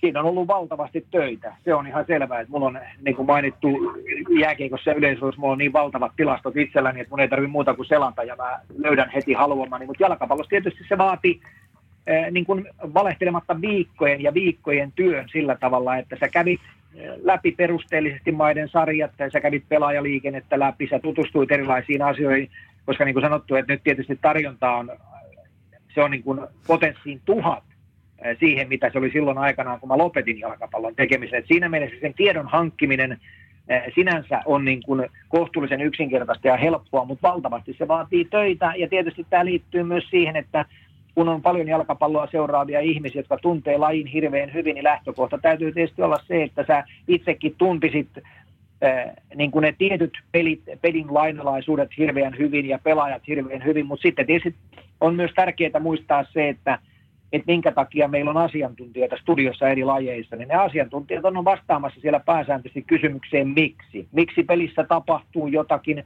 ja sitten selostajan tehtävä on ymmärtääkseni aika paljon kertoa, että miten se kaikki tapahtuu siellä, eli, eli kuvata sitä tunnelmaa ja muut, että se on myöskin tärkeää tämän yhteistyön korostaminen ja se, että että niin kun menet tietyille alueille, mitkä sä koet ehkä, ehkä semmoisen, että sä voit mennä sinne, mutta sitten on myöskin paljon semmoisia nyansseja, mutta minu, minusta, mitkä selvästi kuuluu asiantuntijan ruoteliin, niin hänen pitää ne myöskin hoitaa. Hmm. Yleisurheilu on sellainen laji, mitä sä ehdit pitkään tehdä yleisradiossa ja nykyään Timanttiliigaa tietysti Seemoren puolella, niin millaisia muistoja sulla on jäänyt tuolta yleisurheilun puolelta? Mä ainakin itse muistan tosi hyvin sieltä nuoruudesta, että teillä oli tota, Bubi kanssa, teillä oli hirvittävän hyvä niin kuin yhteistyö ja yhteishenki, niin kuin myöhemmin Tapsa Suomisen kanssa ja sitten Mika Lehtimäki ja näin edespäin, niin mitä sä itse muistat näistä yleisurheiluvuosista? No ne oli hienoja ja rikkaita vuosia tietysti, ja tuon pubin kun mainitsit, niin siinä on tyyppi esimerkki, esimerkki, miten kaksi hyvin erilaista ihmistä tekee yleisurheilua omalla, omalla persoonallisella tavallaan. Että ollaan kuitenkin kuin yö ja päivä niin kuin ilmaisussa, mutta siitä huolimatta meillä oli loistavaa, loistavaa yhteistyötä ja, ja Pubihan on humoristi, Pubihan on äärimmäisen sivistynyt ja hieno mies ja kielitaitoinen kaveri ja valtava tietopankki. Että pubista on niin kuin valtavasti hyötyä siinä prosessissa. Ja tietysti sitten taas se, että sitten kun joskus, kun yleisöllä on kuitenkin tämmöisiä 6-9 tunnin päiviä, niin joskus tuli semmoinen päivä, että mä huomasin, että bubilla jäi vähän niin kuin levy päälle, niin mä läksin jostain lihapiirakkaa, että ei mulla sen kunnompaa ollut. Sen mä heitin, heitin luurit pöydälle ja näytin bubille, että anna palaa, ja bubihan kyllä hoiti hommat, että et, et, ja yleisurheilusta mä voisin sanoa sen, että kun me puhutaan paljon jääkiekosta ja, ja puhutaan tietysti jalkapallostakin, niin kyllä yleisurheilu on sitten, jos ruvetaan puhumaan niin kuin vaativuudesta eri lajeissa, että sun pitää hallita ja tuntea niin paljon erilaisia lajeja, niiden sääntöjä, niiden olemusta, erilaisia urheilijoita, niin mä voisin vakuuttaa kaikille tekijöille, että se on kyllä ihan täysin oma maailmansa. Et, et se, että pallopeleihin pystyy aika pienelläkin valmistautumisella hyppäämään, mutta yleisurheilussa, jos et sä tunne ja et osaa arvioida yhtään tulosten merkitystä, tuulen merkitystä ja niin edelleen, niin, niin ihan pieninä asioina vaikkapa, niin sä et kerta kaikkiaan millään pysty. Ja sitten tietysti lähetyksessä jokainen voi miettiä, jos sun pitää niin kuin neljää viittalajia seurata yhtä aikaa, ja, ja samaan aikaan sä et näe kentältä muuta kuin se saman kuvan, minkä kotikatsomo näkee, niin siinä on jo haastetta kerraksi. Siinä on haastetta kerraksi. mun, on, mun on Antsa pakko tarttua. Sä sanoit sanan lihapiirakka. Ja mulla tuli elävästi mieleen se aikoinaan keissi Suomi-Ruotsi-ottelussa, kun sä lopetit selostamisen varmaan joku 50 sekuntia liian aikaisin, kun erää oli ja sä lähit jo siitä pois ja sitten sit, sit sä tulit takaisin ja erää oli käynnissä ja sitten vielä käynnissä ja sä olit takaisin, että oho, että täällä pelataan ja sitten sen jälkeen selitit tota, että mullahan oli lihapiirakat tuolla uudessa. Haluatko palata tähän hetkeen vielä? Se, mä nimittäin kun mä kuulin sen ensimmäisen kerran, niin mä räkätin oikeasti ihan vatsakippurassa sitä, että kaikkea sitä ihmiselle voi sattua.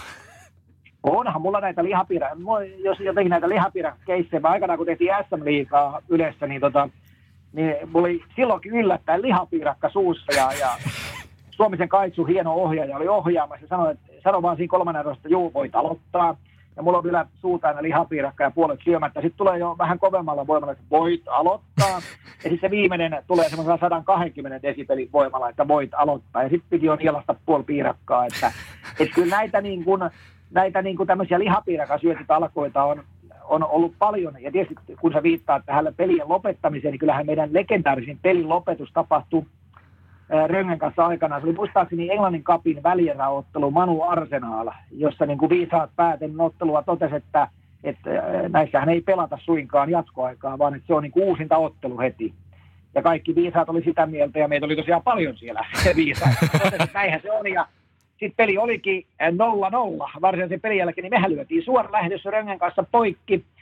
Ja, ja tota, no niin, Rönkä lähti siihen ulos sitten tupakalle ja meillä oli eh, Mark Joseph, pelasi veikkausliikaa silloin Ilveksessä, niin meillä oli Maakki oli tota noin, niin kommentaattori ja Maakki sitten soitti yhtäkkiä meille siihen ulos puhelimeen sanomaan, että pojat, paha paikka, paha paikka, peli jatkuu. ja, ja tota noin, niin se, se jäi niin kuin historian kirjoihin sikäli, että eihän me voitu mitään tehdä, koska muut ohjelmathan siellä meni jo, niin se on ainoa kerta historiassa muuten kuin Rönkä, joka on siis fanaattinen arsenaalin kannattaja, niin ainoa kerta eh, historiassa, kun mä näin, että Rönkä eh, toivo, kun Freddy Jungberg pääsi karkuun, että se ei tee maalia. Ja se ei muuten tehnyt maalia, niin me selvittiin siitä sillä, että se peli todella uusittiin. Mutta ihan yhtä lailla voisi kysyä, että kun sieltä se Hesarit ja muut soitti, niin vähän otsikolla, mitä helvettiä te jätkät teette, kyllä te katkaisitte suoran lähetyksen. Näitä on kyllä tapahtunut historian aikana näitä erilaisia pommeja ihan riittävän paljon. Mutta tämä oli sinällään erilainen tarina, koska tähän ei liittynyt lihapiirakka. Ei, tähän, tähän ei nimenomaan liity, tähän liittyy ainoastaan se, että Rönkä harrasti huonoja tapoja ja veti röökiä pihalla. Ja mä, mä, mä muistaakseni, jos mä oikein muistan, niin mä söin lakritsaa, koska mulla on lakritsaa aina mukana. Kaikille nuorille selostaja-alulle vinkki, älkää alkako syömään lihapiirakkaa. Se voi viedä teidät pahoille teille kesken lähetyksen. Äh, se on näin, ja, ja, ja älkää lopettako lähetystä ennen kuin peli on Sekin on ihan hyvä vinkki. Sekin on ihan hyvä vinkki. Äh, siinä mainittiin jo yleisurheilu, sitten muita lajeja, mitä sä oot tehnyt, niin, niin tuota, hiihto, pesäpallo on sulle tärkeä laji, niin jos mietitään näitä listattuja lajia selostusmielessä, niin ne on aika erityyppisiä, mutta onko sä kokenut ne hirveän erityyppiseksi omassa työssä? No en oikeastaan, että siinä on, niin kuin, on ollut tämmöistä puhdasta niin kuin rakkautta näitä kaikkia lajia kohtaan. Sä mainitsit pesäpallon, tietysti se on mulle rakas laji niin kuin omalta uralta, että mä oon 15 vuotta eri sarjatasolla pelannut pesäpalloa, että sen mä tunnen läpikotaisin ja se on ollut niin kuin valtavan hienoa, kun sitä aikanaan pääsi tekemään, että et enemmän se on ollut niin kuin rikkaus mulle, mutta tietysti pitää edelleen korostaa sitä, että et, et kyllä tällä hetkellä, niin jos, jos selostaja tekee ja hallitsee eh, kahdesta kolmeen lajia hyvin, niin se on musta niin kuin se eh, maksimi, mitä kannattaa ja pitää tehdä. Että Ylen aikana, kun aloiteltiin aikanaan, kun tehtiin siis varmaan toista, toistakymmentä lajia, niin, niin se, oli niin kuin, se oli vähän semmoista liukuina työtä enemmän, että siinä ei ehtinyt paneutua kaikkeen, että että se on, mikä nykypäivänä on hyvää, on se, että nykyinen toimintamalli ja toimintaympäristö pakottaa ihmiset, ja nyt mä puhun tekijöistä, myös valmistautumaan hyvin. Ja, ja, ja, ja, ja väkisin monella tavalla myöskin paremmin kuin aikanaan. Hmm. Kun sun uraa muistellaan vähän vielä, niin 1999, silloin sä lopetit Yleisradiossa kuukausipalkkasena ja siinä on samana syksynä teit vähän aikaa muun muassa Mestariliigaa neloselle ja sen jälkeen sä teet Ylen kanssa tällaisen uuden freelance-pohjaisen yhteistyödiilin ja sehän jatkuu aina vuoteen 2011. Niin millainen siirto tämä oli, oli sun uralla ja tästähän paljon silloin puhuttiin, että kun sä Ylelle sait tällaisen niin kuin freelance-sopimuksen ja pääsit tekemään isoja kisoja kuitenkin siitä huolimatta, niin välttämättä kaikki kollegat ei Ylellä tietysti aina niin kuin ollut niin innoissaan siitä, että no nyt se tulee ja tekee nämä parhaat kilpailut. Se oli varmaan ja olikin varmasti iso muutos. Että jos ajatellaan, niin kuin ketä mua ennen oli niin kuin, tavallaan tehnyt vähän samalla tavalla, oli Myllymäen Mauri. Todella hieno, hieno aivan uskomattoman hieno selostaja. Niin Maurihan teki samalla idealla vähän ja – on ihan selvää se, että silloin kun mä aikanaan jäin pois monista eri syistä, ja, ja sitten tietysti palasin aika nopeastikin takaisin monista eri syistä johtuen, niin se on, oli valtava murros tietenkin. Ihan selvähän se on, että kun mä, mä taisin olla silloin historian ensimmäinen, ja olinkin historian ensimmäinen niin urheilun tekijä, joka tuli talon ulkopuolelta, jolle kuitenkin tarjottiin niin kuin selkeä, selkeä rooli ja selkeä lajikirjo, mitä sä teit. Että, et tietysti se tähän liittyy tähän murrokseen juuri muun muassa se jalkapallon poisjääminen ja muut, että enemmän mä silloin keskityin pelkästään niin kuin jääkiekkoon ja yleisurheiluun, mutta, mutta on selvää se, jo niin kuin viittasin tähän jo tulemiseen yleisradioon, niin kuitenkin kun tullaan ulkopuolelta ja ollaan hyvin erilaisia ihmisiä, erilainen toimintatapa, erilainen, erilaiset normit monellakin tavalla, niin tota, herättihän se valtavasti keskustelua ja huomiota silloin se, se, tota, se, sekä se mun lähteminen että myöskin paluu sinne takaisin. Mutta tietysti se tässäkin tapauksessa niin kun, ää, aika kuitenkin sillä tavalla kultaa muistot, että sitten kun lähdettiin töitä tekemään ja, ja pitää korostaa se myöskin, että, että valtaosa, niin kun, jo silloin valtaosa silloisista työntekijöistä, niin kun olin, me oli hienoa ja hyvää yhteistyötä, että, että se ei suinkaan niin ollut mikään tämmöinen joukkoparikaadi, vaan, että, vaan että enemmän kysymys on, oli vaan siitä, että eräät henkilöt olivat sitä mieltä, että tämä ei ole niin kuin mahdollista. Ja, ja tietysti kun päätös oli tehty vähän ylemmällä tasolla, niin en mä siihen sen kummemmin ottanut kantaa. 2012 alkaen, kun jääkiekko MM-kisa-oikeudet sitten siirtyi MTVlle, niin ta- totta kai siekin siirryt sitten takaisin kaupalliselle puolelle. Ja ylipäätänsä kaupallinen puoli, jos verrataan esimerkiksi Yleisradioon, niin siinä on aika isokin ero, koska esimerkiksi sun ääntä on käytetty pelkästään myöskin markkinointikikkana. Että tavallaan kun laitetaan maksulliselle puolelle pelkästään sun selostukset ja joku muu sitten, tässä tapauksessa nykyään Mika Saukkonen selostaa ilmaispuolelle, niin ikään kuin sun äänellä yritetään myöskin myydä niitä kortteja, niin se on ainakin ero, minkä kuluttaja näkee, mutta näetkö sä jotain muita eroja ka- kaupallisen ja ilmaiskanavapuolen tuotannoissa? No en mä niin kuin kauhean paljon sitä eroa näe, että perustyöhän on hyvin samantyyppistä joka puolella, että, että ehkä se, niin kuin se, tietysti täällä on volyymit on niin hirveän isot kaupallisella puolella, kun puhutaan erilaisista sarjoista ja erilaisista tekemisistä. Niin kuin mäkin silloin tulin, niin oli paljon erilaisia isoja sarjoja, että se ehkä se volyymin määrä, ja tietysti kun puhutaan puhtaasti urheilukanavasta, niin totta kai se on erilaista kuin yleensä, jossa se kuitenkin oli vähän rajatumpaa se tekeminen ja, ja, tota noin, niin, ja kun Ylellä ei tämmöistä niin sanottua urheilukanavaa ole, vaikka TV2, sitä nyt edustaakin hyvin paljon, niin, niin mitään isoja eroja mä en siinä nähnyt. ehkä se suurin ero tietysti on monella tavalla se, että kun on iso volyymi, niin silloin ei välttämättä aina ole riittävästi aikaa ehkä miettiä ja suunnitella. Siinäkin on varmasti menty paljon paljon eteenpäin kyllä, mutta olihan se iso murros mulle, että, että tavallaan niin kuin sä hyppäät semmoiseen kelkkaan, jossa enemmänkin tehdään, ja sitten se suunnittelupuoli ja se palaute ja kaikki muu keskustelu niin kuin alkuvaiheessa varsinkin oli varsin vähäistä kuitenkin. Jos mietitään tätä kaupallista puolta vielä, niin sunhan, no voidaan sanoa melkein, että sun harteilla on myöskin osa myynnistä, koska niin kauan kuin sä pystyt säilyttämään omasta, oman tasosi ja niin kauan kuin sä pystyt olemaan hyvä ja omaksuttava ja ennen kaikkea sellainen samaistuttava selostaja, semmoinen kansan ääni, niin kauan niitä maksukortteja myöskin myydään. Ja nyt kun sä oot ollut maksukorttien takana, niin onko sä kokenut jonkinnäköistä painetta siitä, että sun täytyy pitää taso, koska se on myöskin myynnillisesti tärkeä asia, että sä suoriudut hyvin? No ei se, ei se, ei se niin tavallaan paineita on millään tavalla tuonut. Se on tuonut erilaisuutta omaan tekemiseen tietysti, että Et on selvää se, että, että aina kun sä puhut ja teet isoille kanaville, niin siellä puhutaan valtavista yleisömääristä. Ja sitten kun sä teet kaupalliselle puolelle ja, ja nimenomaan nyt sellaiselle, äh, sellaista työtä, mikä on sen kortin takana, niin tietysti se äh, yleisömäärä on huomattavasti rajoitetumpaa. Mutta, mutta mä oon kokenut aina niin, että se oma työ ja se oman työn tekeminen ei ole riippuvainen siitä, tehdäänkö sitä yhdelle, kahdelle vai kahdelle miljoonalle. Että, et, ja tota, mitä sä viittasit tuohon kaupalliseen puoleen, niin mä en ole sillä tavalla missään vaiheessa pohdiskellut sitä lähemmin. On toki todennut, että jos, jos, ja tietysti se kuuluu jo sopimukseen, että jos niitä halutaan käyttää, niin niitä voidaan käyttää, mutta en mä ole silleen koskaan ajatellut sitä, että, että, että, tota, että mulla olisi niin kuin kauhean painavasti siitä. Tämä liittyy tähän oman työn tekemiseen filosofiaan, että, että tehdään, yritetään tehdä mahdollisimman hyvin – ja, ja saada aikaan niin kuin semmoista jälkeä, mihin itse voi olla tyytyväinen. Ja sitten katsotaan, mitä katsojat ja kuulijat sanoo, ja, ja se on sitten se, mihin enempään kukaan meistä ei pysty. No. siinä mielessä se tavallaan sen paineen ottaminen siitä, niin se on oikeastaan aika tarpeeton. No se on taivaan tosi. Monet menestyjät on puhunut kuitenkin siitä, että kun he luo tietynlaisen standardin sille omalle tekemiselle ja kun he nostavat sen standardin tarpeeksi korkealle, niin se tarkoittaa sitä, että näiltä menestyjiltä, on ne sitten huippuurheilijoita, on ne sitten muusikoita, mitä tahansa, niin heiltä odotetaan tiettyä asiaa, jotain tiettyä tasoa. Ja sä oot kuitenkin, niin kuin sanottu jo aikaisemmin, sä oot ollut kansakunnan kaapin päällä 25 vuotta. Sä oot aikoinaan nostanut sen oman standardin aika korkealle.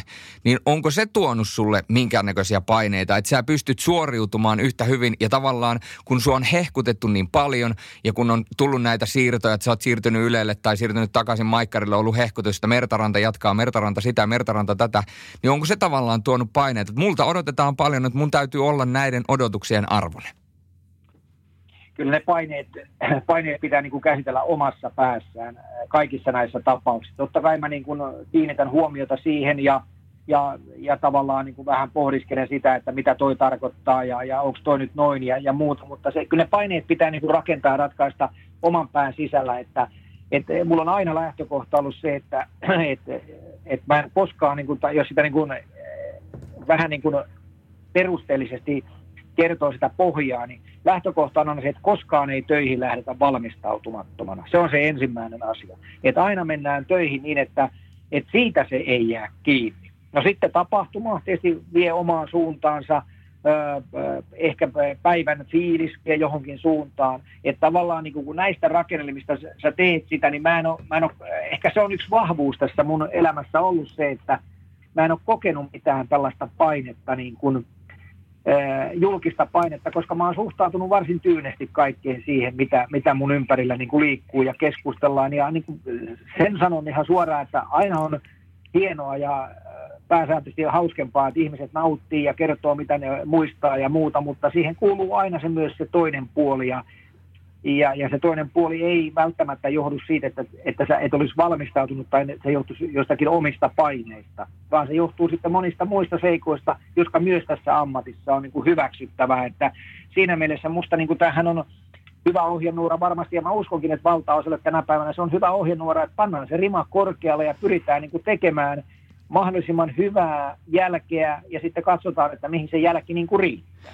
Siinä oli erinomainen ohjenuora nuorille selostajan alueille ja toimittajan alueille. Siitä päästäänkin siihen tematiikkaan, että mitä mieltä sä oot vanhana konkarina, että mitä, millainen on nykytoimittajien, urheilutoimittajien, selostajien taso. Koulutuksesta voi olla monta eri mieltä, sitäkin me ollaan tässä meidän podcastissa monta kertaa ruodittu. Ja tietysti nykypäivänä selostajaksi tullaan vähän ehkä erilaisia reittejä kuin mitä aikaisemmin, a, aikaisemmin on ollut ehkä paikallisradio se juttu.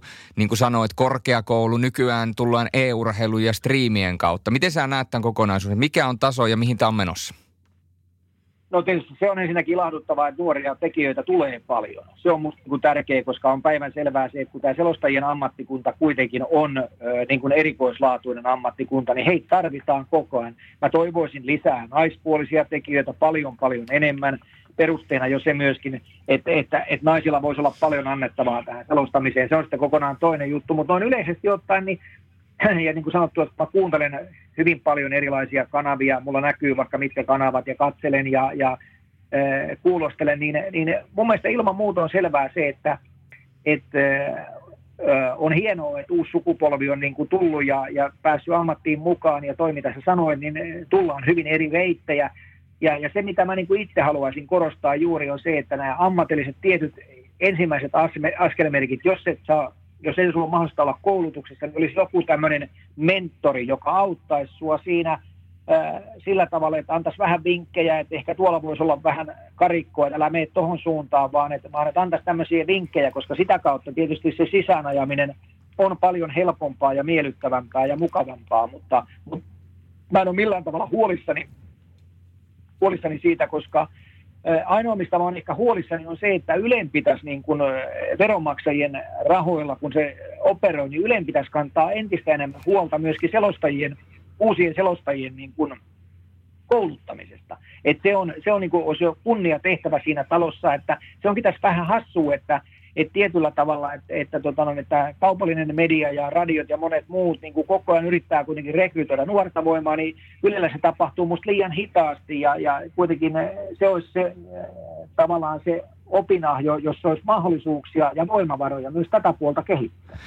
Mä en tiedä, onko mentorointi oikea sana sille meidän väliselle keskustelulle, mitä me ollaan käyty tuolla studioiden uumenissa, mutta sä oot myöskin mulle antanut paljon vinkkejä. Me ollaan sun kanssa puhuttu paljon urheilusta, me ollaan puhuttu paljon urheiluselostamisesta ja sä oot muutenkin opettanut paljon elämässä aikana. Niin onko se semmoinen asia, mikä voisi olla sun juttu tulevaisuudessa, että voisit ehkä jopa enemmän mentoroida nuoria selostajia? Joo, ja ihan mielelläni. Ja kyllä mä teen sitä aina, aina niin kuin, oli tietysti tilaisuus olla monta vuotta tuossa Vieromäellä Haagaheliassa opettajana ja siellä nimenomaan puhumista opettamassa ja, ja, ja monia muita asioita, niin niiltä vuosilta on todella hienoja, hienoja niin kuin nuoria, jotka on tietysti aikuisia ihmisiä toki, olivat silloin niin on, on päässyt media-alalle mukaan. Ja, ja, ja ilman muuta mä oon siihen valmis koko ajan ja, ja minusta se on yksi lääke ja se on myöskin vastavuoroista, että myöskin Eh, nuorempi polvi voi, voi hyvin mielenkiintoisia vinkkejä ja, ja, ja kommentteja ja ajatuksia esittää. Tavallaan sitähän tämä tämmöinen, musta tämä respect-ajattelu on, että ei se, ei se ole aina niin kuin sitä, että sun pitää niin kuin miettiä menneitä, vaan sä voit miettiä myöskin tulevia. Ja näin ollen se on, pitäisi olla vuorovaikutusta molempiin suuntiin, koska sitä kautta syntyy sitten sitten tota no niin, toivottavasti hyvää jälkeä ja ennen kaikkea se, mihin mä vielä viittaan, on se, että kaikki hyvä keskustelu, kaikki hyvä palaute lähtee siitä, että ihmiset niin kuin kasvokkain keskustelee.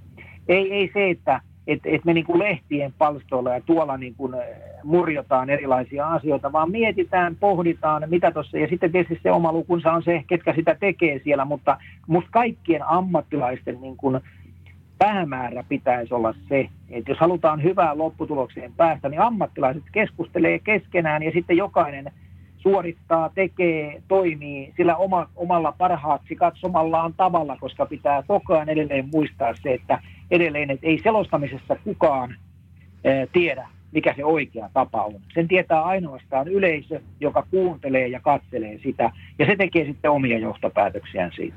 Ja se on, mun, me- ja se on mun mielestä hieno asia, että tässä vuosien, parin vuoden saatossa, kun ollaan yhä enenevissä määrin törmäilty tuolla studioiden uumenissa, niin jos sulta on jotain kysynyt ja jotain vinkkiä pyytänyt, niin se on sieltä aika tavallaan kysymättä tullut. Joo, ja mä, mä niin kuin koen sen ihan pelkästään rikkautena siis se, että et, ja yrittänyt niin kannustaa ihmisiä. Tietysti se ongelma on se, että kun me tavataan ylipäätään tekijöiden kanssa niin harvoin, yleensä meillä oli paljon enemmän sitä keskustelua tietysti, kun ihmiset tapas useammin, mutta mä, mä koen sen hirveän arvokkaana on se, että että kun meillä jokaisella on tietynlaista perintöä jättää, niin nuoremmilla kuin vanhemmillakin toinen toisillemme, niin mitä enemmän me rohkaistutaan tämän tyyppiseen keskusteluun, tämän tyyppiseen perinteen jättämiseen ja vähän pohdiskelemaan, että okei sä teit noin, voisiko tehdä noin, miksi sä teit noin, Tämähän koskee meitä kaikkia. Ja sitten viime kädessä kuitenkin vielä se palaa aina siihen peruskysymykseen, jos ei selostaja löydä niin kuin sitä omaa tapaansa tehdä. Ja se oma tapa on tietysti aika, aika tämmöinen abstrakti käsitys, mutta jokainen ymmärtää, mitä mä ajan takaa. Jos ei se oma persoonallinen toimintatapa niin kuin löydy, niin silloin siitä puuttuu siitä tekemisestä jotain. Se on ihan sama, meillä on tuhansia hienoja näyttelijöitä. Miksi vain muutamat nousevat sieltä esiin? Meillä on loistavia muusikoita, satoja ja satoja. Miksi vain muutamat nousevat sieltä esiin? Niin kysymys on se, että heissä on juuri se jokin, mikä on sitten tille, sille, mitä kaikilla, kaikilla muillakin on. Kyllä, ja kun puhutaan selostajista, niin totta kai Antsa, se on ihan selvää. Sä kuulut tänne niin kuin suurten sinivalkoisten legendojen joukkoon. Monet tietysti jo edesmenneetkin muistaa Martti Jukola, Pekka Tiilikainen, Paavo Noponen ja nyt juuri edesmennyt Raimo Häyrinen, niin he on kaikki ollut tällaisia kansansuosikkeja. He on jättänyt jonkun syvän ja hienon muistijäljen selostuksiin. Ja mä oon ainakin sitä mieltä, että sä kuulut kyllä myöskin tähän suureen, suureen jatkumoon. No sehän on tietysti niin kuin, hienoa kuulla, että jos, jos sillä tavalla ajatellaan, koska mä itse myöskin ajattelen samalla tavalla näistä mainituista henkilöistä, jotka sä sanoit, niin kuin mä tässä voisin luetella monia muitakin, että jos nyt jotakin pitää ottaa esiin, jotka on tehneet niin kuin valtavan, valtavan niin kuin uran ja, ja nimenomaan semmoisen persoonallisen tavan tehdä, niin jo maunittu Mauri Myllymäki on yksi semmoinen, se Matti on kuitenkin henkilö, joka Suomessa loi formulat ja, ja teki sen kaiken, mitä formuloissa tänä päivänä on, että, että näitä on paljon näitä henkilöitä, jotka niin kuin on sekä menneisyydessä että myöskin tulevaisuudessa tekee ihan loistavaa jälkeä. Ja, ja kaikilla meillä pitäisi olla niin tavoitteena se, että, että, että jollakin tavalla niin kuin viittaa myöskin tähän nykypäivän elämän asenteeseen, että, että silloin kun urheilussa syntyy semmoista oikeanlaista viihdettä, minkä parissa ihmiset viihtyy, niin silloin selostajat on onnistuneet siinä omassa työssään, työssään tota noin niin, hyvin. Ja sitten taas vastaavasti se, että mitä enemmän se menee siihen suuntaan, että pilkot ja, ja, ja tota noin, niin, muutat sen koko lähetyksen kirjon semmoiseksi, että menikö tuo sukunimi oikein ja liikuuko tuo pelaaja nyt just tuohon suuntaan, mihin se piti mennä, niin se on sitten taas väärä suunta, joka kuuluu sitten tämmöiseen valmentajaseminaariin enemmän kuin, kuin suurelle yleisölle. Kyllä.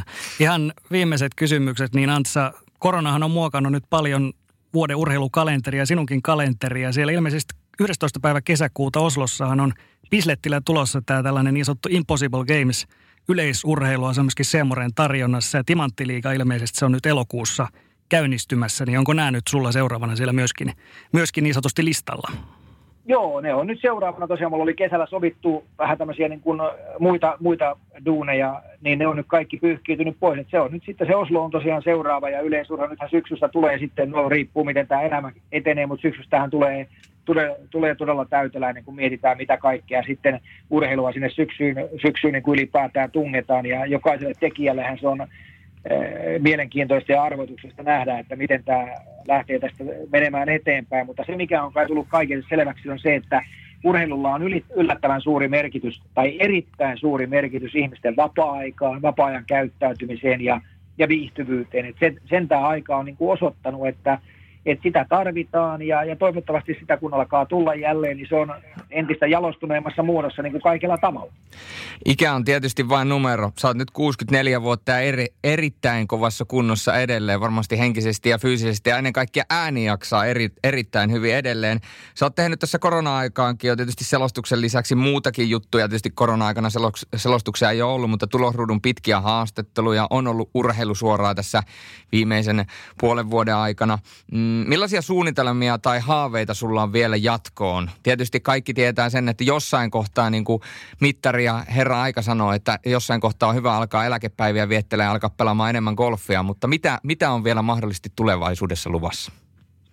No ei ainakaan golfia, sen voi mulla on, mulla, on, mulla, on muut, mulla on muut harrastukset kuin golfi, mutta, mutta se on ihan siis hyvä ja perusteltu kysymys. Mä nyt olen tietysti jo viime vuosina tehnyt tämmöisiä vuoden tietyllä tavalla vuoden periodia. Tähän liittyy ihan, niin kuin jokainen osaa niin kuin ihminen säädellä itseään. Että se liittyy terveyteen, motivaatioon, haasteisiin. Että et nämä on mulle niin kuin ratkaisevia tekijöitä, että et sen takia niin kun mä tarkastelen ihan vuosittain niin kuin omaa tekemistäni, omaa jaksamistani ja, ja kaikkia siihen liittyviä kysymyksiä. Että siinä mielessä on selvää se, että, että, että niin kuin asiat, mitkä nyt tekee. Mä oon enemmän ajatellut niin, että mä teen niitä asioita nyt, mitkä on Framilla ja mistä mä oon kiinnostunut. Ja sitten mä en niin kuin tavallaan siitä sen kummempaa numeroa. Mä voisin vaikka kuvailla sen näin, että, että aikanaan kun mä putkahdin, putka, putkahdin television radion puolelta, niin todennäköisesti mä myöskin putkahdan saman tien televistä pois, että, että mä en niin kuin siinä mielessä tee siitä mitään suurta, suurta riemumarssia, että se, se, tota, se tapahtuu sitten hallitusti ja, ja kertalaakista, että, mutta kun kysyt, että mitä haasteita on, niin, niin varmaan paljon erilaisia haasteita, erilaisia ohjelmia, erilaisia ideoita. Et, et kyllä mä myöskin tarkastelen asiaa niin, että että et tavallaan, että jos mun työpanoksesta ja, ja te, tekemästäni työstä laajasti ollaan kiinnostuneita ja yhteistyökumppaneita ja tahoja on paljon, niin onhan se mulle myöskin merkki siitä, että et, et, tiettyjä asioita pystyy ja voi vielä jatkaa. Onko siis näin, että vielä toistaiseksi et ole tehnyt minkäännäköistä suunnitelmaa siihen, että koska ripustat headsetit naulaa? No ei ihan, ei ihan täydellistä, koska se on mun mielestä niin kuin ihan selvää, että se on musta niin, kuin niin hirveän paljon liittyy näihin kahteen isoon, erityisesti tähän isoon asiaan, eli terveyteen. Että miten ihmisen terveys jaksaa ja, ja, ja motivaatiosta mulla ei ollut koskaan ongelmaa. Että sen takia se, sen kanssa tulee hyvin toimeen, mutta niin kuin ei, rehellisesti en, että niin kuin mä sanoin, että tämmöiset vuoden periodit on tällä hetkellä niin kuin se oikea tapa tehdä ja, ja se antaa niin kuin sen perspektiivin ja mahdollisuuden sitten sen vuoden aikana miettiä, että jokohan tämä niin olisi tässä. Tietysti mennään täysin spekulatiivisen asiaan, mutta itse voisin kuvitella näin sinun asemaa, jos itseäni pistäisin, että 2022 kotikisat, niin varmaan mieli on sie- sielläkin jo, että varmaan siellä olisi kiva mukana olla.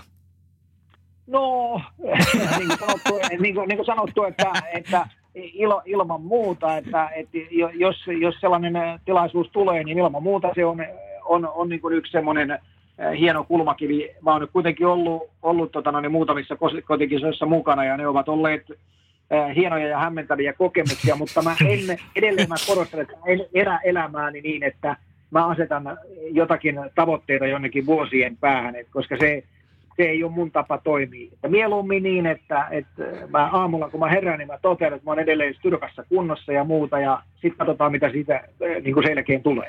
Tämä oli, tämä oli vähän sellainen, että veli Sorjonen yritti hakea pientä skuuppia, mutta tämä mun skuupihaku meni yhtä putkea kuin Detroit Red Wingsin viime kausi, että ei, ei ihan lähtenyt. Niin, tämä oli just tämmöinen, että multa tuli tämmöinen tyypillinen poliittinen vastaus, että kysy, sä voit kysyä ihan mitä sä kysyt, niin mä vastaan just tämmöistä ympäripyöreitä pehmeitä, niin, niin, tota, niin siinä mielessä se niin, niin sanotusti ajoit rantakiville suorastaan. se on ajoin, ajoin Karille, se on, se on ihan päivänselvä asia. Nyt kun aloitin uudestaan golfharrastuksen pitkän ajan jälkeen, niin voin sanoa, että tämä ensimmäinen lyönti meni suoraan väyläpunkkeriin. Mutta tähän loppuun, meillä aika alkaa olemaan niin sanotusti lopussa, pari minuuttia enää aikaa, niin tähän loppuun voisi Mertsi vielä kysyä sulta, että näin äkkiseltään, mitkä on sun hienoimmat muistot, mitkä näin intuitiivisesti tulee näin mieleen sun pitkältä selostajauralta tähän mennessä? No tietysti varmaan jääkiekon maailmanmestaruudet. Se tulee ensimmäisenä mieleen Jukka Keskisalon eh, kolmen tonnin Euroopan, esteiden Euroopan mestaruus, Hieno. Janne Holmenin maratonin Euroopan mestaruus, jalkapallon arvokisojen eh, niin kuin finaalit. Että kyllä niitä tulee niin kuin heti, heti roppakaupalla. Tietysti se iso asia, mitä, mikä tässä unohtuu aina välillä on se, että että mielettömän hieno niin kuin yhteistyö lukemattomien eri ihmisten kanssa. Että on myös muistettava se, että, että näiltä ihmisiltä, kenen kanssa sä oot ollut työssä, on ne tekniikkaa tai, tai tekijöitä tai muita, niin sä oot saanut myös hirveän paljon. Ja se on niin kuin hy- hyvä tavallaan vähän niin kuin ikään kuin tämä kaadi lopettaa just siihen, että on ihan turha kenenkään elvistellä pääsemä, että pääsee yksinään johonkin lopputulokseen. Et ilman hyvää yhteistyötä ja hyvää ryhmätyötä ja hyvää suunnittelua, niin niin, niin kukaan ei pääse yhtään minnekään. Et se on varmaan yksi oppi, mikä, mikä kannattaisi eh, varsinkin nuoremman kaartin ottaa heti niin kuin onkeensa, että vaikka menee kovaa ja korkealta, niin sieltä tulee myös erittäin kovaa ja korkealta alas, jos ei huomioi näitä asioita. Kyllä, ja mekin on Juliuksen kanssa siellä tosiaan me on oltu ihan pikkunassikoita, kun me on näitä sun ensimmäisiä jo kuunneltu siellä parikymmentä vuotta, niin mä haluan ainakin Antsa kiittää sua myöskin, myöskin, koska mä oon nuoruuteni, lapsuuteni elänyt näiden sun hienojen selostusten kanssa ja mitä olette siellä ollut yhdessä tekemässä tietysti muidenkin hienojen tekijöiden kanssa, niin, niin suur kiitos niistä. On ollut hienoja. No se on ihan, Joo, ja se on ihan aina niin kuin tekijälle, kun mä sanoin, että se on aina, aina niin kuin tekijähän ottaa nöyrästi ja, ja niin kuin tunteella vastaan sen, että jos, jos tämmöisiä niin kuin kokemuksia tulee, koska sen takia tätä työtä niin kuin tehdään, että jos se on jättänyt tämmöisiä muistijälkiä, niin silloin ainakin jossakin on onnistunut. Ja mä haluan myöskin kiittää. Mä lähetin silloin aikoinaan, kun Cheek oli lopettamassa omaa uraansa sattumaako, että hänkin on sieltä Lahdelta, Lahden ja Nastolan periltä, niin, niin tässä on jotain yhteistä. Mutta tota, mä lähetin Jara Henrik Tiihoselle viestin, en muista mitä väylää kautta, kiitin häntä urasta ja kiitin häntä inspiraatiosta, että hän on yksi syy siihen, miksi mä olen tässä, missä mä tällä hetkellä olen. Ja Antsa, sä oot toinen syy, sä oot tavallaan herättänyt aikoinaan mussa sen kiiman, että mä haluan olla selostaja ja mä haluan olla urheilu, urheilun parissa nimenomaan selostajana ja, ja se on sieltä ihan pikkunassikasta 95 lähtenyt liikkeelle ja tässä ollaan, joten, joten kiitoksia myöskin sen puolesta, että olet innoittanut minut tälle tielle. No niin, ja sittenhän, sitä tosiaan oikeastaan mitään muuta tarvitse todeta muuta kuin, että eh, valitset, eh, jatkat tällä valitsemalla ne turmiollisella tiellä. Niin siitä, siitä, tulee, siitä tulee, on tullut nyt jo hyvää jälkeä, mutta siitä tulee entistä parempaa jälkeä, vaan että muistakaa, että älkää luovuttako missään vaiheessa. Tämä on se oleellinen kysymys myös, että vaikka välillä tulee niin sanottua poikittaista niskaa, niin ei kannata luovuttaa, jos tietää, mikä on päämäärä. Ei luovuttamista, eikä Ei, kumpaakaan näitä. Ei tosin mun täytyy tunnustaa edelleen jos tienvarressa on eh, kioski, niin kyllä mä siinä pysähdyn. Että edelleen se eh, jollakin tavalla mua hekumuittaa se vieläkin. Miten sahti? Ää, niin kuin mä sanoin, että mä oon toistakymmentä vuotta ollut täysin kuivilla jo, ei enää. No, mulla, mulla se vielä edessä. Mutta kiitoksia Antsa tästä. Kiitos paljon Antsa. Kiitos paljon.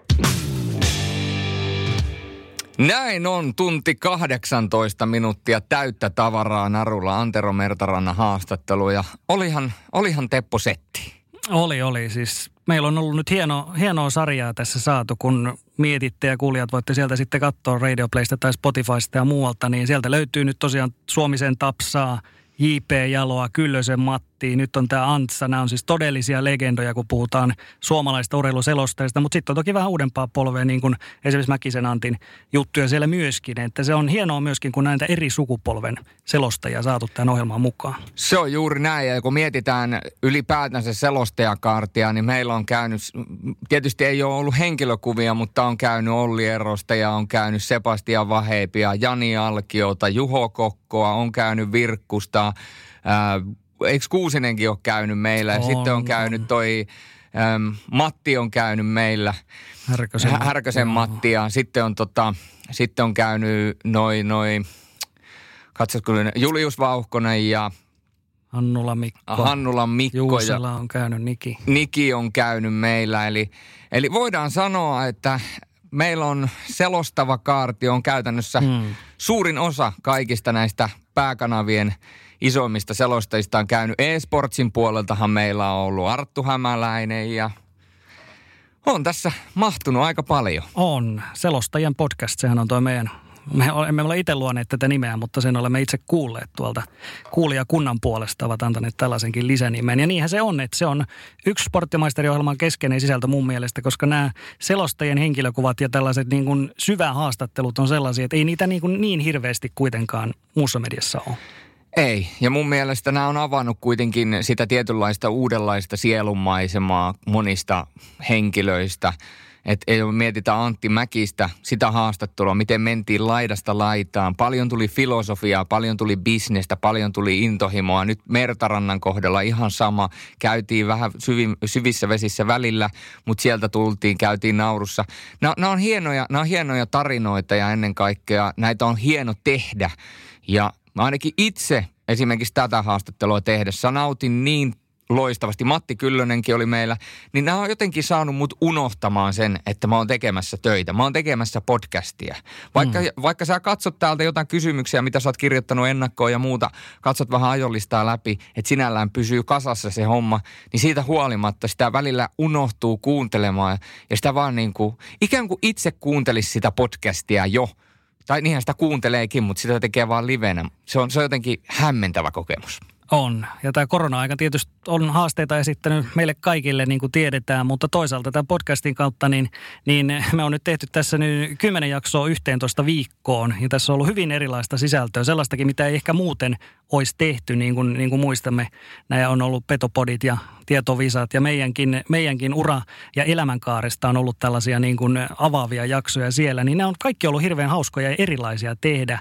Et kyllähän tämä niin kuin ohjelma on hieno ja jos se niin kuin meistä on kiinni, niin ehdottomasti on, haluttaisiin tehdä teille lisää sporttimaistereita, eikö se näin ole? On, ja jos te toivotte lisää, niin, niin sanokaa. Ja, ja voi lähettää ehdotuksia vieraista. Me otetaan niitä nyt jo vastaan. Tosiaan, kuten sanottua, niin osasitte varmaan rivien välistä lukea sporttimeistereiden tulevaisuus, niin se on tällä hetkellä kysymysmerkki. Onko, jos on, mitä muodossa, missä alustalla. Kaikki tällaiset, ne on nyt keskustelun alle ja meidän täytyy tuossa Tepon kanssa – yhdessä ja muiden kanssa vääntää kättä kesällä ja katsotaan, että mihin lopputulemaan tulemme, mutta kun tilausta näyttää olevan ja kuuntelijoita on ja jos tulee vielä lisää kuunteluvinkkejä tai vierasvinkkejä kesän aikana, niin eiköhän me toivottavasti vielä Tepon kanssa oli sitten alusta mikä tahansa ja nimi podcastille mikä tahansa, niin eiköhän me vielä teille sisältöä myöskin tulevaisuudessa toivottavasti tuoteta. Kyllä, mutta hienot 50 jaksoa on, yli 50 jaksoa tähän mennessä tehty, viisi tuotantokautta. Siinä on, on kesän ajaksikin hirveän paljon kuunneltavaa ja ehdottomasti se on just näin kuin sanoit, että kannattaa laittaa tuolta somen kautta meille, meille tietysti niin kuin kanssa vähän palautetta ja tällaista tsemppiä, mitä ehkä haluaisitte ohjelmaan tulevaisuudessa, niin yritetään viedä asioita eteenpäin ja hoidetaan hommat siihen kuntoon, että saadaan myöskin tulevaisuudessa tehtyä teille näitä jaksoja lisää. Et nyt, nyt ainakin kesä, kesä ollaan tauolla ja katsotaan sitten elosyyskuussa, että mihin, mihin suuntaan ne hommat rupeaa menemään. Näin se on, se on juuri näin. Ja pakko on sanoa, että on lämmittänyt isosti mieltä teidän palautteet tästäkin jaksosta. Laittakaa palautetta, mitä mieltä te olette. Jos on kritiikkiä, se otetaan vastaan. Jos on kehuja, se otetaan vastaan. Kaikki palaute otetaan vastaan. Ja laittakaa somea, seuratkaa meikäläistä Instassa ja, ja tuota, Twitterissä nimimerkillä Sorjo Genovia. Seuratkaa Laaksosen Teppoa, johtavaa SHL-selostajaa ja laittakaa viestejä ja, ja tehkää, tehkää kaikkea kivaa tuolla somessa ja laittakaa somessa viestiä, kommentoikaa meille, laittakaa teidän fiiliksiä, voi laittaa videoita, voi laittaa kuvia, ihan mitä vaan. Tehdään semmoista interaktiivista keskustelua toistemme kanssa, koska se on kivaa. Mä oon saanut puheluita, mä oon saanut viestejä koskien sporttimeistereitä.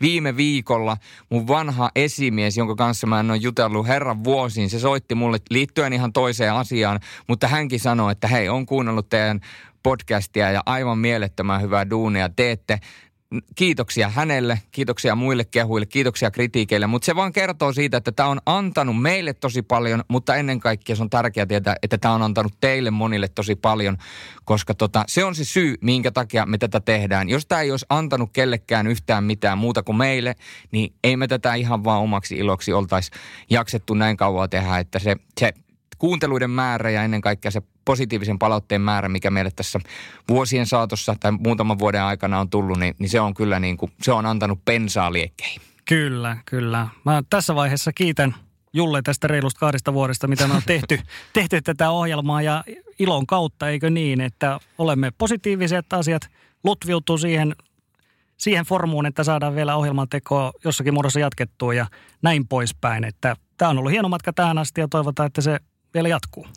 Eikö näin? Juuri näin, juuri näin. Kiitoksia myöskin Teppo sulle. Muistan edelleen kuin eilisen sen ensimmäisen päivän, kun me aikoinaan pidettiin pelkästään selostuspalvereita liittyen MM-kisaan ja SHL-selostuksiin. Puhuttiin pelkästään selostamisesta ja jaettiin tietoa ja sitten saatiin siitä idea, että pistetään podcasti pystyyn ja Cafe Piknikille ilmanen mainos. Siellä aloitettiin ja he olivat meidän ensimmäinen yhteistyökumppani ja sieltä ollaan pikkuhiljaa lähdetty liikkeelle ja nyt viimeisin jakso, joka jää nyt elämään, on Antero Mertaranta jakso, joka jää elämään omaa legendaansa siitä, että Teppo on kaapelitehtaalla entisessä taitaa olla Radio Suomirokin studiossa ja itse puolestaan istun täällä Tampereen studiolla Kehräsaaressa. Mm. Eli, tuleeko, tuleeko mitään kesäisiä biisejä mieleen? Pitäisikö tähän loppuun hyräillä jotain?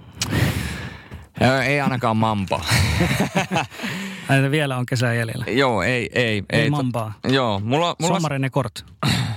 Sommarene kort. No se voisi olla. Mulla, mä oon tässä reenannut, reenannut jonkun... Da-da-da-da. Mulla on itse pakko sanoa, että mä oon tässä reenannut, reenannut tota musiikin tahtiin ja mulla on, mulla on reenipiisit vaan tällä hetkellä mielessä. Ja mä voin sanoa, että nämä kaikki treenibiisit, mitä mä kuuntelen, niin mä en tiedä, onko ne välttämättä hirveän kesäisiä, kun siellä on äh, Stone Sourin Song kolmesta, kolmosta ja siellä on Fallout Boys Thanks for the Memories ja siellä on Children of Bodom, Children of Bodom in some, Somebody Put Something in My Drink ja siellä on Beast in Blackin Sweet True Lies. Ei ole oikein sellaista, ehkä, nämä ei ole ehkä sellaisia kesäbiisejä. Ne ei ole ehkä sellaisia mm. kesäbiisejä, mutta, mutta mun täytyy sanoa, mä löysin Spotifysta Deep Insidein New Day-biisi, jota mä kuuntelin aikoina luukutin, kun mä olin nuori, tai edelleen nuori, mutta kun mä olin nuorempi, kun mä soitin rumpuja ja siitä mä sain sain tuota aika paljon voimaa silloin aikoina. Mutta tietysti Cheekillä voi lähteä aina. Ei oikotietä, se on hyvä biisi, semmoinen fiiliksen nostatuksbiisi. Ja tietysti Timantit on ikuisia, niin se on semmoinen biisi, mitä pystyy aina luukuttaa ja siitä saa semmoisen hyvän mielen. Mutta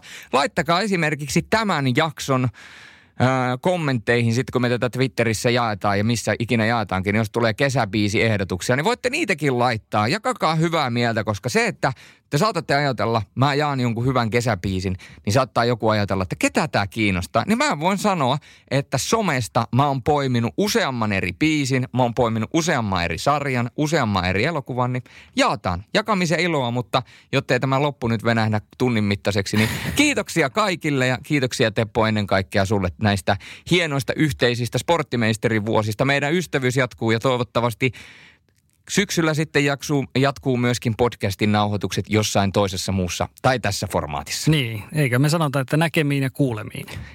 Kyllä, näin me teemme.